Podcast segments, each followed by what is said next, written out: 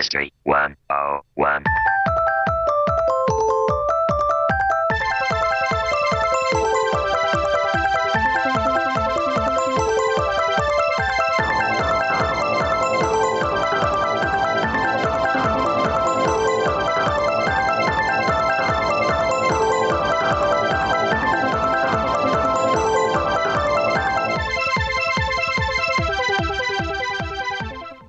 What's up, everybody, and welcome to Gaming History 101, the Retro Video Games Podcast. I'm one of your hosts. My name's Fred Rojas, and joining me tonight from an ancient Chinese mod shop uh, in none other than, uh, I don't know, where are we going to put you? We'll put you uh, right in the Uh, heart I- of Hong Kong. Why not? I, I do like traveling the world. There you go. Yes, is none other than Mr. Jam Elias. How you doing, sir? I'm doing very good, Fred. I'm probably sounding louder today because with a Maybe new a mic little. setup. Maybe. I, ho- I wonder how the recording comes out, actually. that's, that's what I was going to wonder actually. Hopefully less buzzing, but we'll see. Fingers Yeah. crossed. Um, your levels seem a little lower, so maybe I'll tweak you a little bit on the recording. So, no problem. I do that all on this end. But anyway, uh, we are returning for Part two. yeah part two of our uh, of our show. Um, doo doo. There we go. shop. Or whatever we're going to call this one. Yeah, I don't know. I called the old one old console, new hardware. I'm not sure what I'll call the next one. So, uh, Jam, say something for me. Uh, hello. What's Okay, going on? perfect. There What's go. going I think we're Yeah. about even now. All right. Anyway, um, all right. But before we kick that off, we've got some news Mhm. And some feedback that was directly related to the end of last week's show. And since this is a two-parter, I figured I would piggyback Yeah. them. So, Absolutely. excuse my cough. Um, so news. Retro USB. These are these guys are. I think it's at retrousb.com. If not, you can just look them up. They also have a Facebook page, which I don't follow their Facebook page, and I found out is a place I do need to follow. Um, they're the ones who make the Power Pack and the Super Power Pack, which are the original flash carts. These are the ones that uh, I was talking about that I have particularly for Nintendo stuff, and then their biggest competitor being the EverDrive. They announced between this week and last week. Okay, there we go, Jam. Um, just so you know, your breathing is picked up a little bit, so just be careful on heavy exhale in the mic. But don't worry, we're we'll get used to it. Oops. Don't worry, it's not much. It's just if you exhale heavily. Um, anyway, uh, please don't stay away from the mic. I want your voice loud and clear. Uh, but uh, they announced they are making a console called the Nintendo AVS. This was a couple months back, but they actually have a release date now. I just found out about it. And what this is is this is a HDMI ready uh, kind of like a clone console, but it's not a clone console because it uses um, actual Nintendo components, therefore, and no Android stuff or anything like that. So it's basically ready to go to play all Nintendo games, including flash carts and all that kind of stuff. Um, so. Uh, it is actually similar to what is it called? The Analog NT. Have you ever heard of this, Jam? The name sounds familiar. Okay, the Analog NT is basically a rebuilding of the Nintendo in like a beautiful platinum case, and it's got HDMI out, and it's got all these different Oh, yeah. selections and stuff like that, and Yeah, it this like five yeah. bucks. Yeah, I think we talked about this, didn't we? On the. we on the- very well might have. Mm. Well, these guys announced, Retro USB announced that the AVS is going to be $185 and available in June. I know 185 sounds high, guys, but just to realize that it's over $200 to mod a regular NES. That's pretty significant. It Hmm. Jam it's got it doesn't have like a it looks kind of like a toaster model Oh, yeah, I've got- NES. I've got a picture of it here. Okay. Yes. Uh, the, out the, the got plenty of outputs. Yeah, it does top loader and side loader. It does support the Bluetooth. I know we didn't talk about the Bluetooth adapters last week. I think the reason why is I think the best Nintendo NES controller is an NES controller, so there's no reason to put Bluetooth. If you could figure out a Bluetooth way to put NES controllers on everything else, I'm in. But not the other way around. Uh, but it does support regular NES controllers. It supports top loading and side loading, so US and uh, Famicom style. And it does support the AVS, that RAM cart expansion that I talked about for the uh, Famicom Disk System. So you could buy this thing and the Famicom Disk System RAM cart and stick for like 60 more bucks, and you basically are good to go. Again, if you have a flash cart, though, you are good to go without the RAM card expansion and everything. But this is a pretty cool, like, region free HDMI ready to go NES. Uh, I'm not going to lie, there's a lot to buy with the recent week's announcements, both in and out of contemporary and retro gaming but mm-hmm. this will be on my list, and this will probably be higher on my list just in case it sells out. Although I talked to the guy on Facebook, you can go see me if you go to their page, asking the guy about it, and he says he thinks he has plenty of hardware. So if you're interested, retrousb.com, you're good to go. By the way, welcome chatters. We are live on all games every Tuesday night, 7 p.m. Eastern Standard Time, and you can come join us. Uh, Cy One hanging out in the chat, our only native-born Australian listener. I haven't pulled that one out for a while. anyway, um, oh, also I, uh, uh, so yeah, so we got some feedback from a user who goes by the name of Super Supercrackers. Um, he wrote in the comments for the show on the website, uh, "Love this show this week. While I know it's out of some people's wheelhouse, I'm looking at you, Fortengard. This show was up my alley. There were a few mistakes here and there, and I wanted to respond to those. Jam. That's why I'm saying this. He says, one, my TV does 1080p over component. I'm going to break these down one by one on these things. Okay. yeah, yeah. So he is right. It is possible to do 1080p over component. I did extensive research, and I kind of said that I didn't. Side one says, "Why do I come here again?" Um, I did want to look this up because, as I kind of hinted at last week, I said I don't want to get into the 1080p over component discussion. But at the same time, people were like, well, this is exactly what we were talking about with like games and stuff where you mention something, but then you don't go into depth about it. So, for better or worse, I know it's technical, but I'm really quickly going to get into 1080p over component video. So he's right. Technically, component video is capable of up to 1080p at 60 frames a second. So that is equivalent to HDMI, not maximum threshold, but HDMI. The big thing it touts is that, especially for game consoles and for movies, it can do 1080p 60. So, yes, you can do that with component. It's my understanding that you need a TV that does 1080p component, which is rare. Now, the reason I say it's rare because many of you will go to your TV and go, "No, my TV does 1080p," and when I press display or whatever button it is like status, it says 1080p under my component video when I'm using my Xbox or my PlayStation 3, for example. So fuck mm. you, that's not true.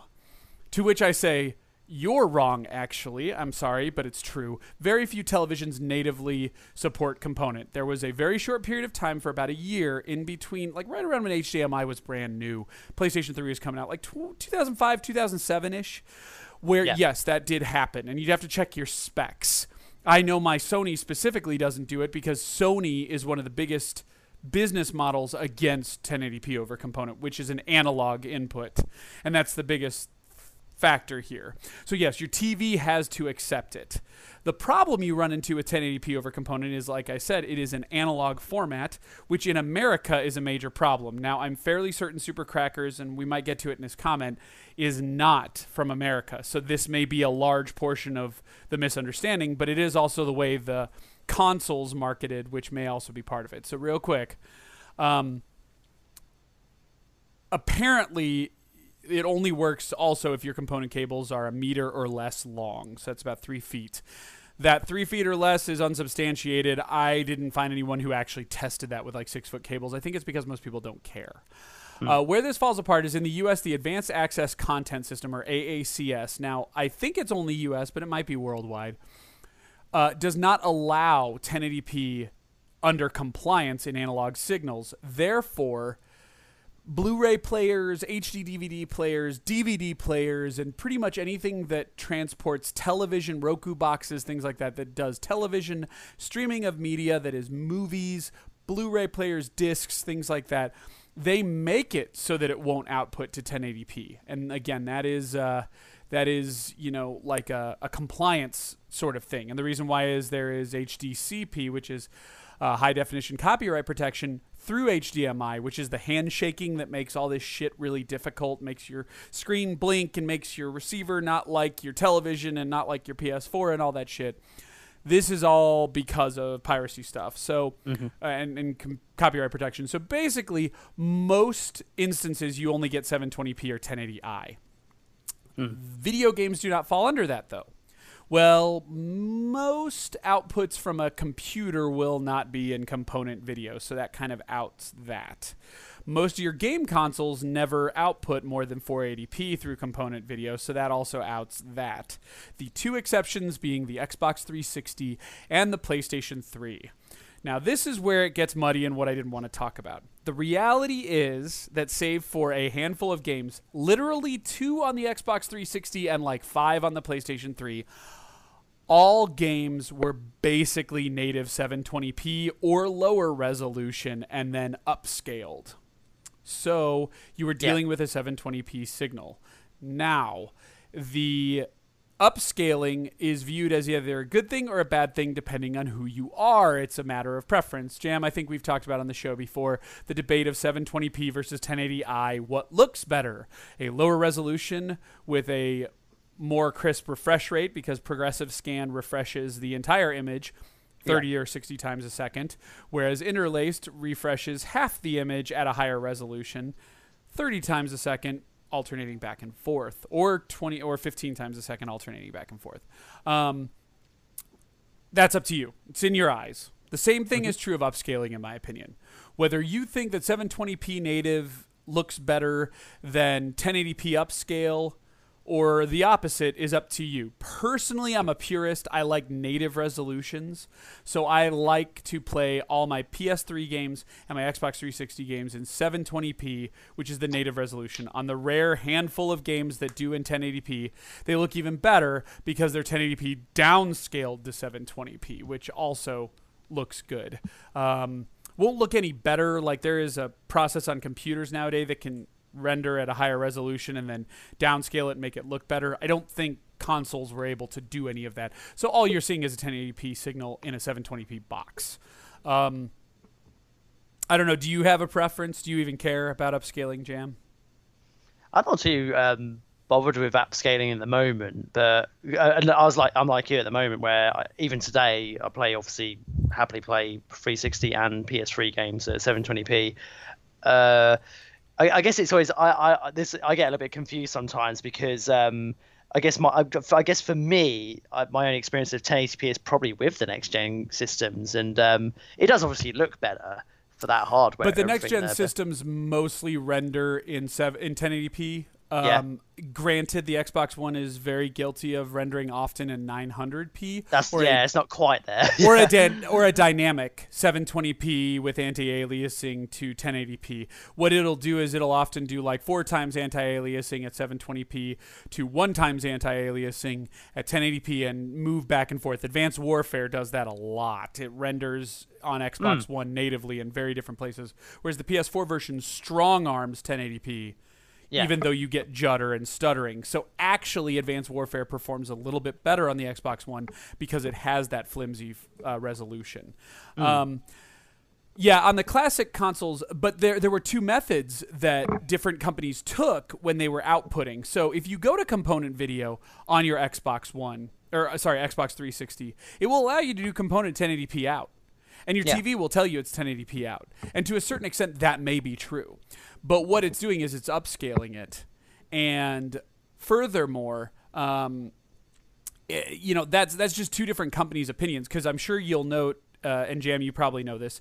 If you play a 720p native game on the PlayStation 3, it will downscale it to 720p. Yeah. and Yeah, I people remember that, get pissed off about that. People Not for a go yeah. nuts, and actually, you can force it to 1080p if you want to. You go into your settings for your video, and you uncheck the 720p box and check the 1080p box. If you Mm-hmm. check all three, it will still go to 720p, but you can actually force it. Uh, what happens is your performance goes to shit because there's not a good yeah. upscaler on the PS3. The PS3's Mm. upscaler wasn't great. And like I think games look really ugly. Dead Space was a great example of like a game that gets really ugly when you upscale it on PS3. But you know what? Somebody's going to write into the show and go, "No, it looks fucking fantastic. It looks phenomenal that way." So it's all your eyes. So watch it the way you want to. But that's the debate. So it's just it, they're all 720p. That's the native resolution. Components uh, supports it. When you get to 1080p, it's just two different styles of thought. Sony said, let's go down to the native resolution. Microsoft said, let's go up to the better resolution, even though we're upscaling. And in the middle is where you get whatever you get. Me, like you, Jam, I like to go native. I know they're all 720p for the most part, and the handful of games that aren't, other than Super Street Fighter 2 HD Turbo Edition or something on PS3, they're all in 720p, and I play them in 720p. It's just my mm-hmm. thing, but you can definitely upscale it. Mm-hmm. Um, also, real quick, Tiger Claw says there are devices you can find that will bypass HDCP. Well, of course there are, hmm. Tiger Claw. How do you think I stream PlayStation 3 and PlayStation 4 games? Now, I know PlayStation 4 has an HDCP removal option, but you know what it also strips out when you do that? It strips out all kinds of other stuff, and certain games don't work, and it does give the power to shut down through the HDMI uh, when they don't want, you know, when you stream certain PS4 games, certain uh, cutscenes are cut out and things like that, and they go, "We've decided we don't want you to be able to stream this." Well, Yeah. unless you have an HDCP stripper, you can't you, you can't do that. There there is an HDMI splitter that actually strips the HDCP out of it, but it still does the handshake thing, Tiger Claw. So it's still a bitch. But anyway, um, all right. Continuing on with his comment.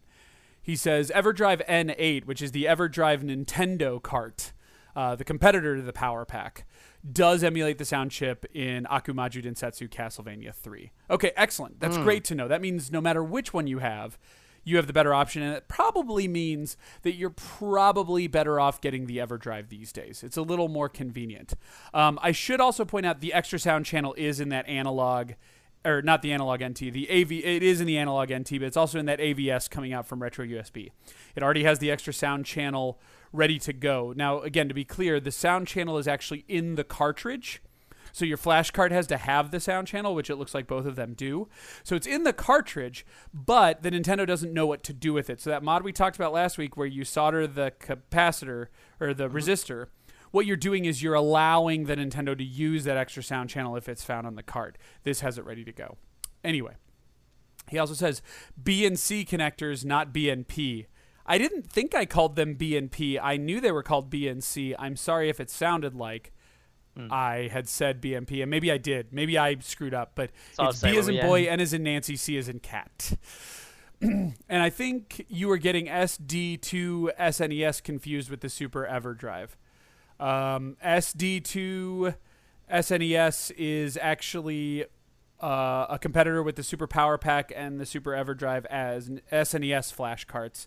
Um, I'm not sure what he was talking about. I re-listened to the episode. My only guess is the SD2 SNES was a flash cart that apparently can handle a lot more of the. Um, it can emulate more cartridge types and special chipsets, although it still hasn't done Super FX. And maybe that's what he means uh, when I was talking about the EverDrive. I thought could do it. It looks like the EverDrive can't do it. It's only the SD2 SNES that can do it.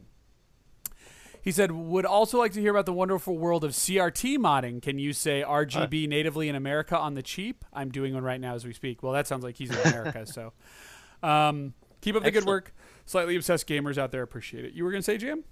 Oh, it says excellent. If you're modding a CRT, that's pretty cool. Yes, I looked this up. This happens. You can do it. It is a heavy mod. You have to basically disassemble your television Sounds like it, yeah. and uh, basically rewire it. Um, some are natively built with it in the television. Uh, they use it as a video processor, but you still have to open it up and solder into it and stuff. Uh, I should warn people who are looking into this: you can die working on this mod if you're not careful. Much like working on arcade monitors, you have to discharge the picture tube yeah. if you, uh, the cathode ray tube, which is what CRT stands for. If you do not do this, you can get into some real trouble. So it's not unsafe. People do it all the time. They work on arcade monitors, they repair them, they fix them, they mod them. Same thing with CRT TVs. But this is going to be a heavy mod that needs you to know how to discharge your CRT properly, and you will be mm. doing a lot of soldering and basically rebuilding an input or ou- output on the television. If you can do it, awesome, Super Cracker. Like, good for you. I think that's out of my wheelhouse. However, yes. if you would like to mod a television and sell it to me, and I think your work is valuable, so I will pay you for that, we can talk. Don't do it before we've agreed on a price, though. What what what is it? Where, you'd mod it though on the CRT. That's that's Yeah, if he wants to about. take an actual television and mod it so that it takes in SCART RGB Ah, right, yeah. yeah. uh, in America, I'm in. Like, and if he Oh, wants cool. to sell that, I'm in. Um, hopefully, he lives near me in Kansas City, and I can drive, you know, within 500 miles and pick it up. If not, we'll have to figure out shipping. But um, you know, depending on how much it costs for him to acquire the television and do the mod, and what his time and and, and parts Mm-hmm. are worth, uh, if we can come to an agreement, I'm in. Uh, uh, then again, if you don't want to, you have absolutely don't feel obligated in any way. Like I'm just interested. Um, yeah. I was gonna say, do you not have any later model CRTs that did have RGB put in them? Nope, component. Oh. We don't have RGB ins and we don't have SCART anywhere in our wow, whole country. I know, right? Blows your mind, does, but yeah, it does actually. right? Um, now, what I will say is, uh, I do want to mention real quick. So, I, I, I rescued a television jam. oh, sweet. I was driving home. There's it's garage sale season in America right now. And here, driving. Oh, okay. So so it is it is that time. Um, I was driving home from uh, the gym on Sunday morning. It was Mother's Day. I went and got my wife flowers. I found a florist that opens at 6 a.m. on Mother's Day. That's so, awesome. Yeah, I went to bed early, got up at 6 a.m., um, grabbed the flowers, and on my way back, uh, and then went to the gym. And then on my way back with both things in tow, I passed this thing and it said free TV. So I went and looked at it. Now, a lot of times, great, you'll, yeah, a lot of times you'll see CRT TVs out on the curb. They're of no use to me. I look in the back, they might not even have composite video, and even composite video is not that useful to me because my television can do it even though it's ugly. Um, but uh, but I've got plenty of composite televisions, or they have RF in the back, the screw-on connection, which is also of no use to me because we've talked about the flaws with those. But every now and again, you find something truly special, and this was a sharp. EDTV, extended definition television. This was a marketing term used around the time of HD TVs first coming out. It was a flat screen tube, so this was right before LCDs and plasmas really hit big. Yeah. Um, it's a flat screen CRT that has S video and component video ports. Huh. So component video is very useful, but it also supports through component 480p. Nothing else, just 480p. So this Would was you a yeah. weird, rare find. It was a 27 inch flat screen, so that means it doesn't have rounded. Even my 36 inch uh, big CRT is rounded. Uh, that supports 480p, which is very useful for um, you know PlayStation 2, Xbox era stuff. A lot of those component outs were in 480p. So I saved this TV for free. Had a lot of spider eggs and stuff on it. I went home, I cleaned it up. Yeah, I cleaned it up. I wiped it off. It looked good as new. Had a remote even. Oh, sweet. And That's it worked. better. Everything worked. All the inputs worked. The television worked. Cleaned up real nice. It's pretty heavy. Still, fucking 27 inch. It was still about 100, eh, not 100 pounds, but it was probably 65 pounds. It's heavy as fuck to carry in by myself. I can imagine. Yeah. And uh, it's a good backup in case this one ever goes out on me. Yeah. Um, beautiful little television. The remote works. And you know what? Guess what happened at like 8 a.m. that morning, like less than an hour afterwards? Big rainstorm. That would have destroyed that Wow, television. So I literally Lucky. saved it. So yeah, yeah. Um, yeah, Heck says, how much did it weigh? 250 pounds. My 36 inch RCA old school tube HD TV that only supports HD TV at 480p and 600p, 800 by 600, was DirecTV's original high def TV through VGA. That does weigh 272 pounds.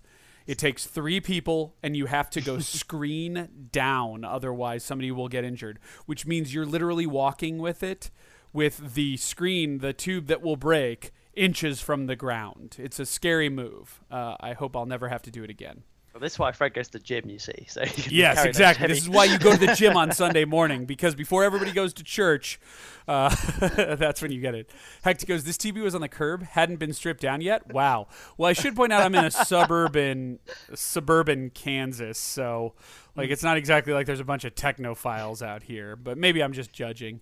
Um, anyway, no So, yeah. hotels around there where they throw TVs out the window and stuff. yes, yes, exactly. Um, he did have two other televisions that uh, were RG- were only RF or composite, and I didn't touch those, and those did get destroyed. TV collector, He had one that was bigger. It was like a 32 inch. Uh, CRT.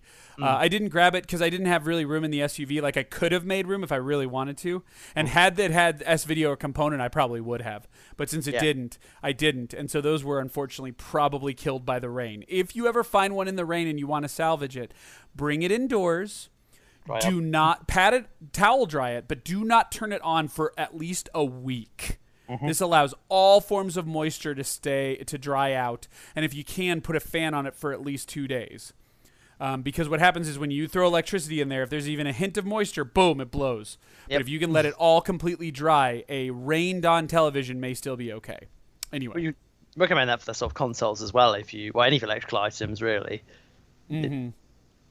yeah, I agree. Anyone going to the flea market? so B Mulligan says, "What do you strip off the TV? The nameplate? Oh, they can strip everything." I thought at least the the remote would be gone because a sharp yeah, remote will work. Thought. Yeah. Yeah, if you That's don't know this, a sharp remote works on any sharp TV, even a newer one. It'll still probably have the same programming codes, more than likely. But anyway, um, all right. Well, we've talked a lot uh, going into this about updates, so let's jump into the stuff that people really want to hear about, which is the more modern stuff and the stuff Jams worked with.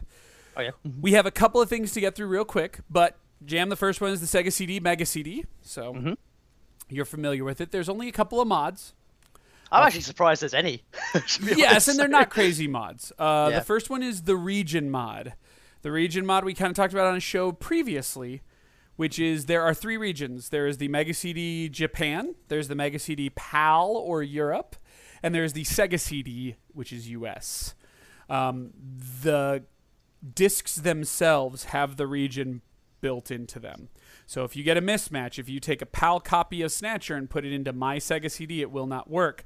Subsequently, if I send Jam my US copy of Star Wars Battle Chess, he cannot play it on his. It will just simply say disc not valid. What you can do to get around this is one of two things. Uh, there is a very simple piece of software that you can put the CD in your disk drive. You can rip it to an ISO using, you know, uh, Afterburn or whatever. Very, there's a lot of ISO ripping software, and then you can patch it to change the region and then reburn it. So Jam can turn my because it's essentially the same game. So Jam can turn my NTSC US region one, let's say. I don't know what the I'm getting guessing Japan was region one, America was region two, Europe was region three, just in terms of when they came out. Um, and then Jam can patch mine to be his to the right region, and then reburn it to a blank CD. There's no copyright protection on the Sega CD, and you're good to go. Um, you can also alternatively um, put a flash cart in, and it has a different and, and it will use a different BIOS at startup. Um, so those are the two ways you can do it. Uh, So those are just region things, not that big of a deal. I am torn with Sega CD games. I tend to not use backups very often. The reason why is the laser lens is pretty weak, and even though verbatim, which is what I use for most burn games, and I'm not above using it on a Sega CD, um, verbatim does a really good job of um, of of making high quality burns. You never know when that laser lens is going to go out, and I don't want to have to replace a Sega CD. Eventually, they're all going to die. So I do um, I do tend to not burn them, but there are other people who've been using them for two decades on burn CDs, even low quality ones, and they don't have a Huh. problem and they don't give a fuck. So. You know, emulation's gotten pretty good. Uh, as somebody who uses it sometimes and will be using it for Cron CD for quality's sake, you know, uh, it, it it emulates it perfectly. so with no rips or anything, none of the VSync screen tearing or whatever you get from the NES and stuff. So, you know, hey, Sega's easy to reverse engineer, probably because it was based off of CD or sorry, computer parts. Um, the other thing you can do is the memory cart. So, um, so yeah, uh, Jam, do you have? So you you probably know this. The Sega CD or Mega CD comes with what they call 108 blocks of memory built into it. It's non-volatile Yeah, or yeah. NV RAM that never goes bad. Um, but it doesn't store much, and some No. games use more blocks than others, such as uh, what's the one? Shining Force. Shining Force uses the entire storage of the console. Yeah. Um, and y- where you where can you put it? Like you have to erase it if you want to save anything else. Um, so the solution is the memory cart. Well, for a long time, that eight, I think it's eight megabits so one megabyte. Small, yeah. RAM cart, which does hold like 1100 blo- No, it's like 8800 blocks. It holds a ton of memory. Like Yeah, I've it's a lot never run memory, out. Um, but but it is a fucking battery backup. Anyway, yeah, yeah. um, but uh, that cart does allow you to save and copy and do all kinds of stuff. And it, I have the official one. I'm looking at it right now. It's called the CD Backup RAM Cart. This product is not a game for use with Sega CD to save. Um, and it's just a cartridge. You literally put it in there. It Yep. tells the Sega CD to boot up Sega CD anyway. Because the way the Sega CD works is if you have a Genesis cart in your drive, um, it will, or if you have like a power base converter and a Master System cart, or if you have a 32X and a 32X cart in there, it will run the cart over the CD. If you have nothing in there, it runs the CD. Well, this RAM cart bypasses that and says, no, run the CD anyway. Hmm. Do you have this jam? No, I don't. I actually don't. Okay, well, I actually. they've made replacements now, hmm. modern ones. I think they still use battery backups, though. I'm not going to lie. but uh, one place I know that's in America, and I think there's many more in Japan. So they are not. We get no kickbacks from them or anything, and they're actually kind of a more expensive group so you can in my opinion if you want to i definitely recommend you shop around but i can tell you stone age gamer definitely has it and it's Yeah. 40 bucks um i'm trying to remember what they call it but uh, here we go sega cd accessory uh, they call it the Ultra CD Backup RAM Cart, and it's currently out of uh, stock. But um, it's actually 8,189 blocks, and it's 39.99. It's compatible worldwide, so I'm sure you can find it out there. It's not that rare, um, but uh, about 40 bucks sounds about right. So, yeah. Um, but Jam, you've you've gotten by without it. Uh, I'd recommend it Well, if you I can, don't. Yeah. but I don't have any games. That's why at the moment. So. oh, okay. Well, that's a problem. Yep. just buy a spindle of verbatim discs and Mm-hmm. sky's the limit. Um, They're quite hard I- to find. Uh, Sega CD. What they call mega CD games around here. yeah, yeah. Well, and that's why what I do is for better or worse, even if I and I've gotten rid of a couple games, but not too many. I have about yeah. 42 games. Um, what I do immediately is I use the software. I use this for everything. ImgBurn, I M G B U R N. This is the ultimate backup, burning, and creating uh, software. It's open source. It's free. Uh, it works great. Um, but I immediately put the disk into my drive and create an ISO of it and put it on a uh, four terabyte powered hard drive. Yeah. Uh, that's just my massive backup you know, and I just yeah. have it backed up on there so that I and I do this with a lot of games. I do this with my Xbox on my soft mod. It's just so I have backups. Yeah. Um, there aren't too many mods for the rest of the CD consoles early on here, uh, mostly because they're so rare. Very few people want to mod like a PC Engine CD or a TurboGrafx CD or a Philips CDI. I would never fucking mod a Philips CDI. Um, the 3DO does have one, and it's pretty high end. And Stone Age Gamer is the only people I know who do it, mm. which is a USB mod. Costs 250 bucks for the part, and if you want them to do it, they'll do it for another 80. And I think they only do it in America. But what it does is instead of you having your laser lens on your 3DO, it puts a USB port. So you open up the the disk drive, you know, the the top loader, and mm-hmm. where the lens normally is, there's just a little USB port, and you put a pen drive in there, and it runs the it runs the ISO of the game as if there's a disk in there. Um, why do this? Well, there's no good emula- emulator for 3DO. There's one that exists. It's called FreeDO, but it's not great. I was gonna say, I heard that one. Yeah. Yeah, so this is the only way to truly play the games. Why do it? Well, if your 3DO's laser lens dies, 3DOs go for about 200 bucks. You may as well spend 300 for this mod and never have to worry about it again. You can use ImgBurn to pull the ISOs. You're good to go. Um, I haven't done it yet. Again, I use native 3DO games. I have less 3DO games. I might have more. I might have about 30 of them. Um, but uh, but yeah, I mean, there's there's some uses for them. Um, but uh, the 3DO allows you to play burn games natively. Um, has a really good laser lens in there and a really strong two times CD-ROM drive, so it's really high quality.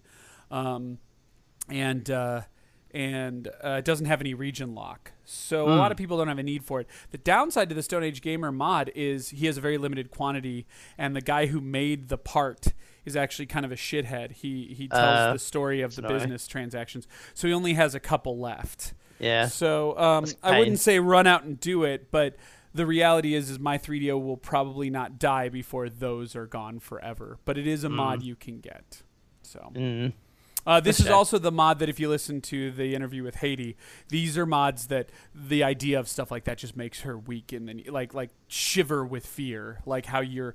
It's kind of like the idea of defiling a arcade for a MAME cab. Yeah, yeah. So. I understand that. Yeah. Um, we talked about the Jaguar weather, Ready, which is the skunk We did, drive. yeah. Mm-hmm. That's the flash card. I didn't hear anything back, so I'm guessing no one re- actually has one. But again, write in contact at gaminghistory101.com if you have one. I'm very interested in getting my hands on one um, because there are certain carts I just acknowledge I'm not going to be able to find anymore. Mm. Um, and the ROMs are out there on the internet. Uh, there's also an S video mod. I actually have it on my Jaguar. Oh, sweet. Um, yeah, it's I've heard just about a- I've heard about this. Yeah. yeah, it's just a little adapter that there's exposed teeth in the back of your Jaguar Yeah.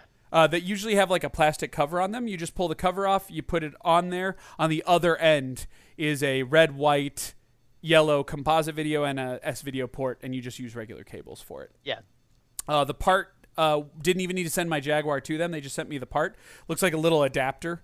Um, and it cost me about 30 bucks. If you can find one, cool. They're not too hard to find. I think also some people sell like cords pre-made where it goes on like the adapter. You can tell it's homemade because it's got electrical tape on it and stuff. And then on the other Yeah. end is S video. It's just a pin out thing. I think it's very similar to an R S uh, to a SCART rewiring, um, but it just doesn't have RGB. Um, and real quick, I said I'd talk about a MAME cab. So, Yeah, yeah, of course, absolutely. Yeah, have you ever looked into this jam or seen how this works? Yeah, well, I've, I was well when I eventually when I get my own house or something, my own place, which well, who knows when I'll be. I was looking to make my own MAME cab, but we'll see when that is. But yeah, yeah, I have looked into it. Yeah. Okay. Well, okay, so here's my recommendations. There is Yep. a whole show we could do on MAME modifications, and I wrote an article Mm-hmm. All about how I did it. So you can read that on Gaming History 101. Just search for MAME or MAME cab. Mm-hmm. Um, what I would recommend instead is here's the quick and dirty version. So, Mm-hmm. if you've ever gotten a cabinet, especially one that was made by like most manufacturers between the times of like 1987, 88 and like 2000, they all use a form called JAMMA. J A M M A. This is a wiring. This basically turned arcade cabinets into consoles to a certain hmm. extent. Now, to be clear, the arcade itself is the big PCB board, the big green chip board that looks like a massive cartridge that would hook into the JAMMA harness and run the game. So there's no computing actually going on on the JAMMA harness. Mm-hmm. All JAMMA was was it was a way of wiring all the buttons, all the power supply, all of the monitor and everything so that you could just slap any PCB in there and have it run. Now all the and the reason why yeah, was all the machine components were in there, but it would allow them to use the same input and output pins and everything, uh, so that a Pit Fighter cab could become a Ninja Turtles cab by just swapping the JAMMA PCB. And anybody who buys a JAMMA board, and you can pretty much tell a JAMMA board, it, it looks like all the harnesses look the same. Plus, you can look up your arcade and see if it was JAMMA compliant. Most of them during those years I just mentioned were. There's also JAMMA Plus, which is a six button output instead of a two to four button output, which is what Street Fighter used. And then there were modified JAMMA Pluses for the outliers. Mortal Kombat always used a notorious modification of JAMMA Plus, so you'd have to buy a converter for turning that into a traditional JAMMA Plus, which is what Capcom used. Um, and there's also Killer Instinct, which used a modified JAMMA Plus as well. You can get a converter for that as well. And again, it just hooks into the wiring and just converts it so that it's something you can use. The reason that matters to MAME cabbing Yeah. is it's very easy to make a MAME cab if you have JAMMA wiring. Hmm. And more importantly, you don't have to modify the cab or hardware in any way. So you can turn it into an the classic cab with a couple of steps. My Pit Fighter cab became a MAME cabinet and then didn't become a MAME cabinet with less than an hour of my time. It'll take you a while to, while to actually wire it, or not wire it, but to set it all up, but mm-hmm. you're good to go. Um, and you don't have to modify cabs, which a lot of people, you know, care about. Although apparently Arcade Outsiders say I'm free to defile a Pit Fighter cab at any time because it's a shitty game. oh, that's pretty. It's awesome having a pit. Well, yeah. So, so here's what you need and kind of how much it'll cost. First, you need a JAMMA arcade cabinet, and if you're new to this stuff or you don't know wiring, I would recommend a non-JAMMA Plus. A lot of people go, well, let's do a JAMMA Plus, right, so that I can do all the yeah, Street yeah. Fighter stuff. Eh, probably not. And actually, Street Fighter, Killer Instinct, even, and a lot of the those arcade games, Mortal Kombat, those have all been made to run on modern consoles with very or PCs with very little problems. Mm-hmm. Why bother?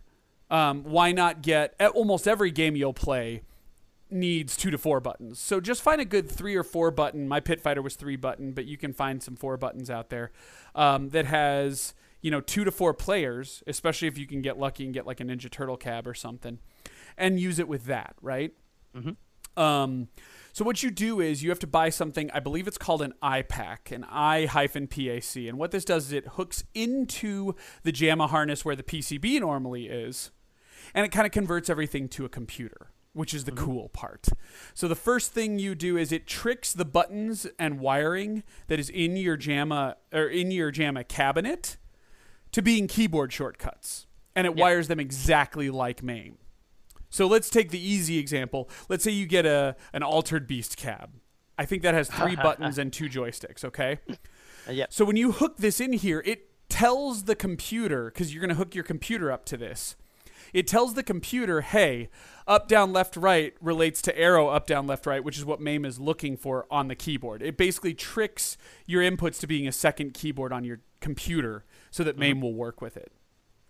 The other thing it does is, and of course it's programmable, so you can just tap the buttons to reprogram MAME at any time.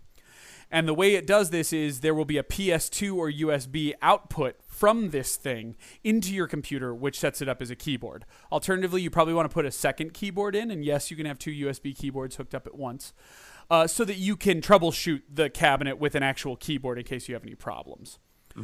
The other thing, you can also put a mouse in there so you can actually run it like a computer through the arcade. The other thing it does is it tells, it allows the VGA out of your computer to go into the VGA in of the I-PAC and sends the video signal to your monitor. Now, here's where the biggest problem comes in. The VGA out is usually 640 by 480 at 31 hertz when you break that down on older PCs. This is especially useful in Windows XP. Windows 7 is capable of it, but it's a little harder. Most people will tell you use a Windows XP computer. Here's the downside. The monitor needs a 640 by 480 RGB at 15 hertz, right? That's a low power thing. Now, Jam, a lot of your SCART RGB TVs actually do this, so you guys are good to go. Oh, okay. But so for it's a lot those of us, yeah. well, but arcade monitors are a different beast, and your Yeah, computers yeah. don't output that way. So you need to get graphics cards that support those modes. And if you want to be able to support some of the older stuff like Donkey Kong and whatnot, which Donkey Kong is not a JAMMA setup, but you Hmm. can run Donkey Kong through MAME and have it show up. Well, it's going to look really weird on your cabinet if you don't have it able to render other weird resolutions that like Donkey Kong did. Like 320 by 224 is one. There's some really weird ones on like Space Invaders and stuff. What I've learned is the Radeon, I think you can look online. You're going to have to do a lot of research, but I think the Radeon HD 6450 512 megabyte uh, card, which is very common. It's very cheap nowadays. I think Micro Center and Newegg still have them for like 15 bucks. You can find them online cheap too.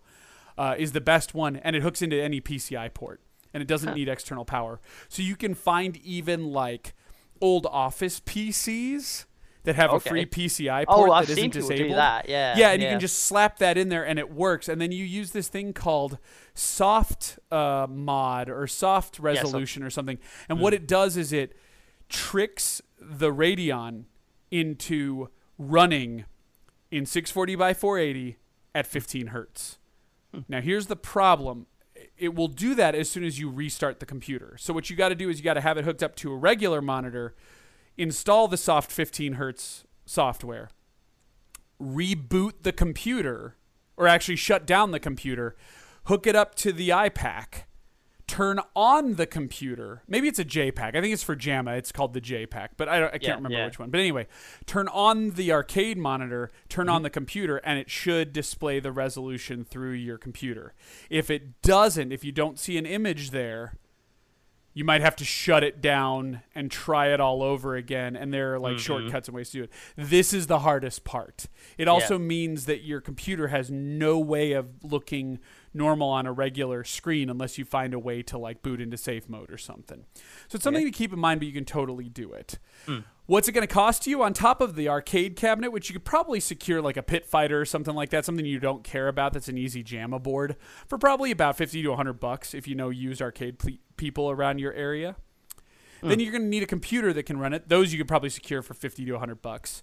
The graphics card's going to be like nothing. The J-PAC's a little expensive. I think that's about 100 bucks. So you're talking about 3 to 500 bucks to do this. Yeah. And then you're going to need about 20 to 30 hours to learn how all this wiring works and get it working. But once you do, you've got a MAME cab good to go. So, anyway, that's quite rewarding though. It's quite What? it's quite rewarding going you do it yourself though and doing all that stuff, all steps. Yes, exactly, exactly. So it's it's pretty cool. Um, it's worthwhile. I have recently gotten rid of mine. Uh, another thing I've definitely used, which uh, which is something much easier and much and and kind of works in the same way, is there are things called elves or blue elves or not another something box.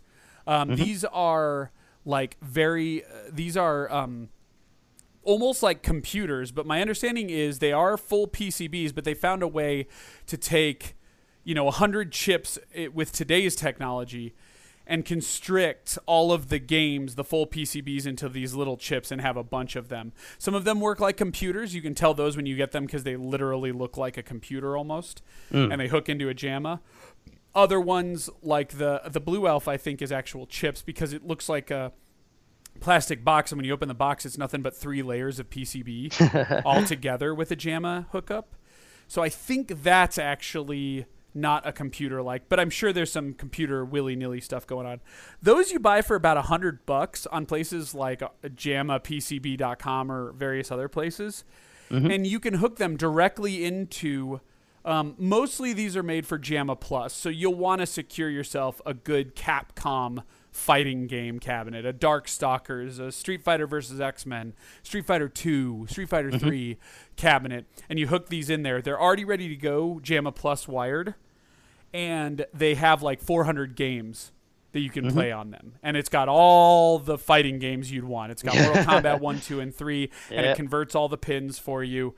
It's got Killer Instinct 1 and 2, converts all the pins. It's got all the Street Fighters. It's even got Dash and Rainbow Edition and all that crazy shit. There's so many versions. Yeah, it's got all of those on there. That's like a hundred of them. Yep. Then they take all the really popular Neo Geo stuff like Call of the Wolf and um uh and and like Nam 1975 and Ninja Warrior and I'm I'm screwing up some of these names. Magician right. Lord and you know Windjammers and it puts all those on there. Then it has some weird ones that are just cult favorites like Willow on the arcade, which is a fucking Mm-hmm. Oh, yeah. phenomenal arcade It's great. throws that on there. It throws in all the Konami brawlers. You got your Simpsons, your Ninja Turtles, all that stuff.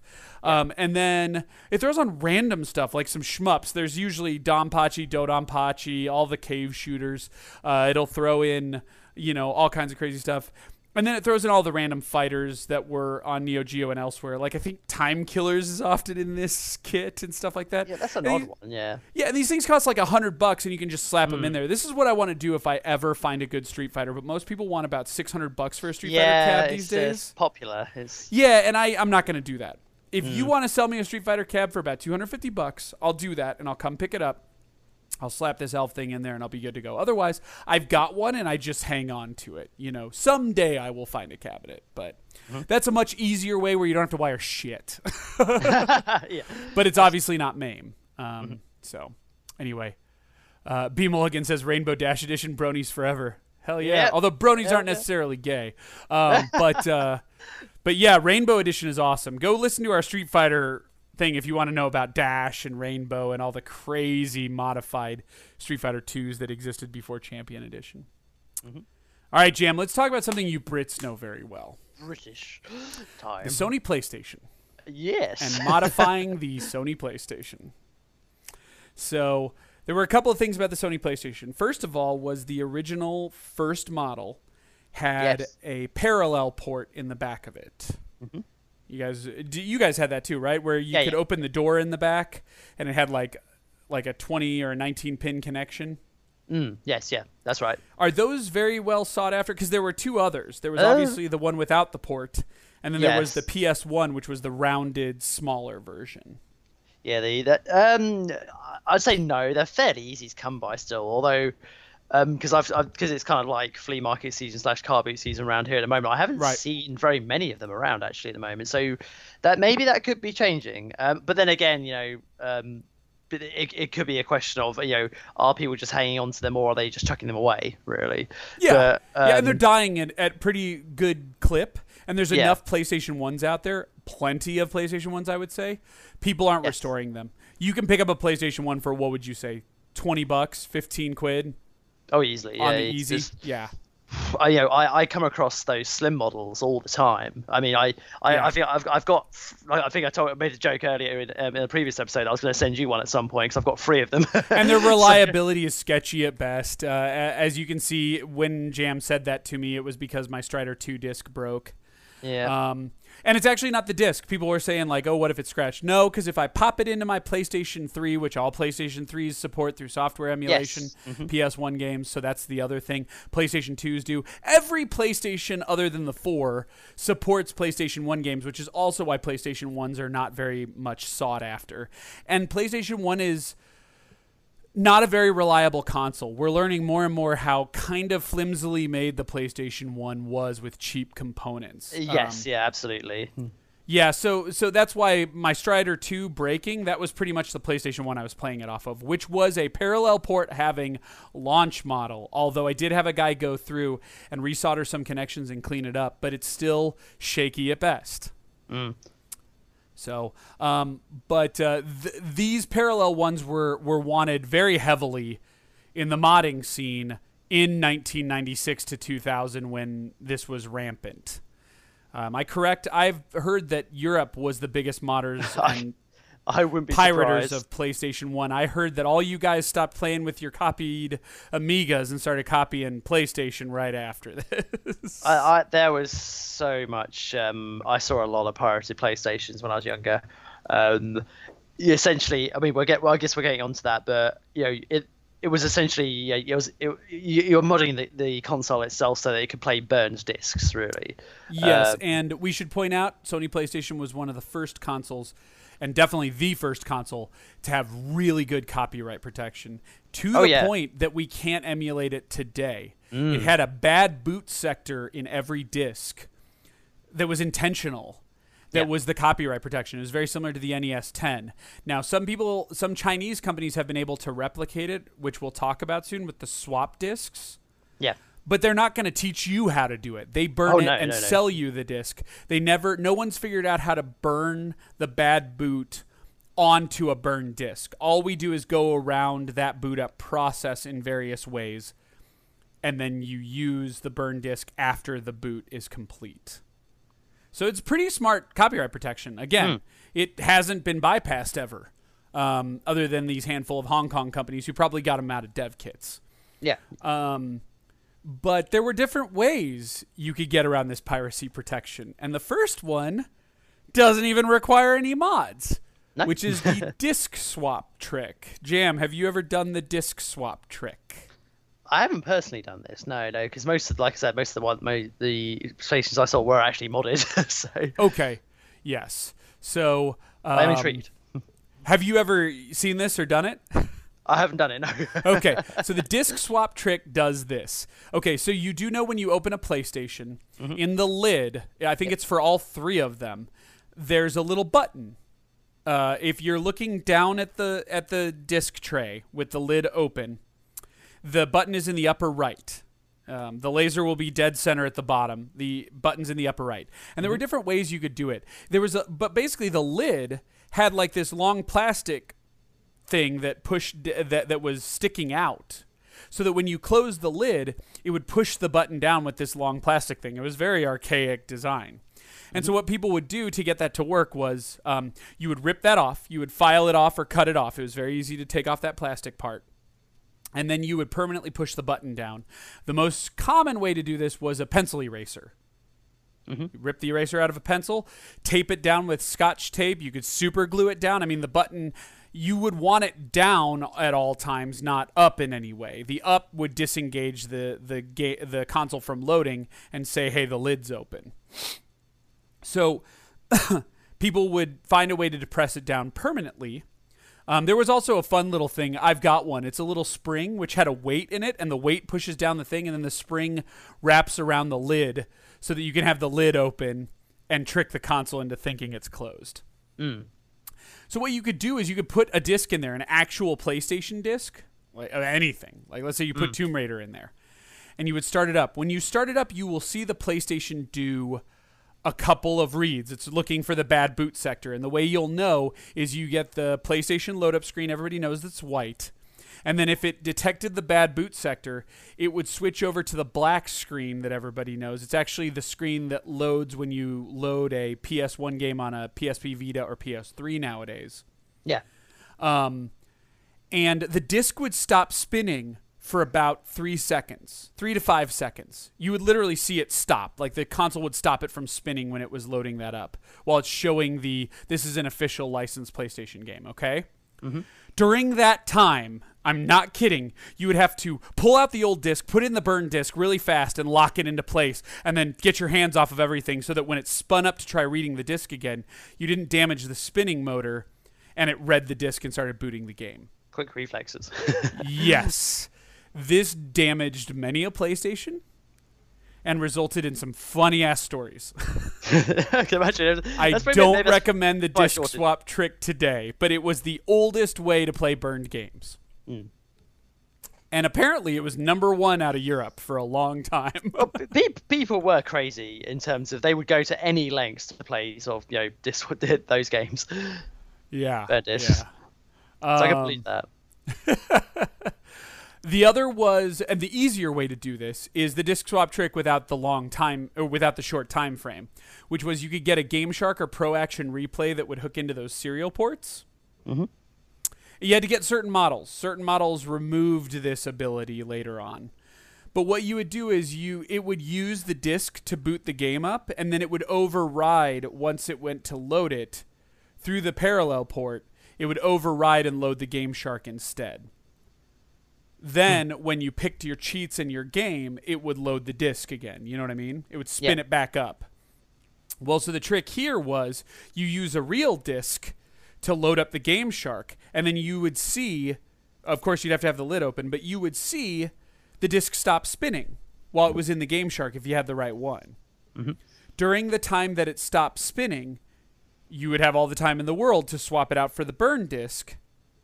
Then you would load the disc up with no cheats, and you're good to go. In fact, you could load it with cheats, but there was some things that could screw up based off of the boot you used. But basically, that was an easy way to do the same disc swap trick without having to, um, you know, without having to do it so fast. Then the most popular way, and definitely what they did in Europe, mod Yep. chips. so what's a mod chip, Jam? Um, well, mod chip from well, I'm probably gonna get this wrong, but my understanding was just simply where you had to you actually t- had to take the PlayStation kind of apart a bit and um, basically install. Well, not really. It is. It, there was a bit of soldering trickery here, Yep. where you put a mod, a, a chip into the internals of the PlayStation, so you could just play burn discs without the hassle of the the swap um, the swap disc trick. Yep, and it was different chips. Uh, it could have anywhere between on the PlayStation One. I, this is just memory. I didn't look these up. because course, yeah, The yeah. particular mod chips don't really matter anymore. Um, but it was between four wires for a very basic mod chip and up to 36 wires, depending on how extensive you wanted the mod chip to be. Mm-hmm. It could do all kinds of shit. It could, it could, yeah. There were mod chips. Do you remember these, Jam, that would convert uh, PAL to NTSC and vice versa? Oh yeah, yeah. You could pick the boot method, whether you wanted it to run in PAL or NTSC. Mm-hmm.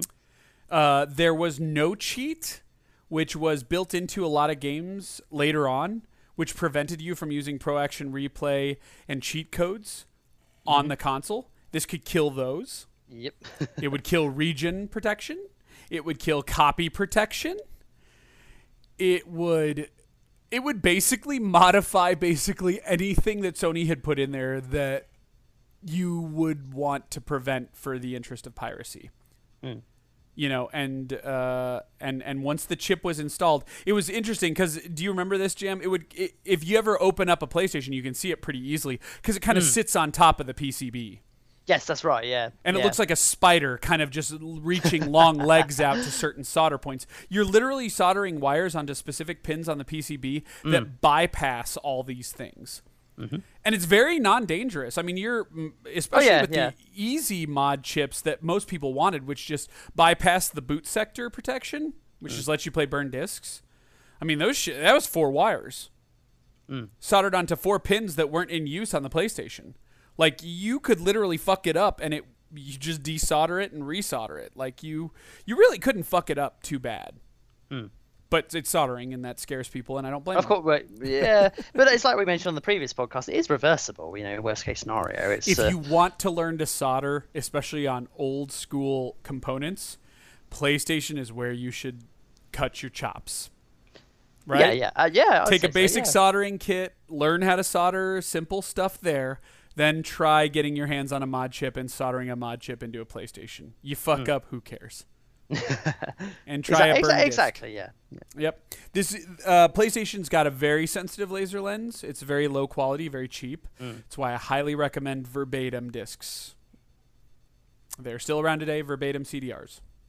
They're they're like three bucks more than most of the other ones. They cost about fifteen bucks a spindle for a hundred, and uh, you know, burn yourself a copy of uh, you know like Thrill Kill.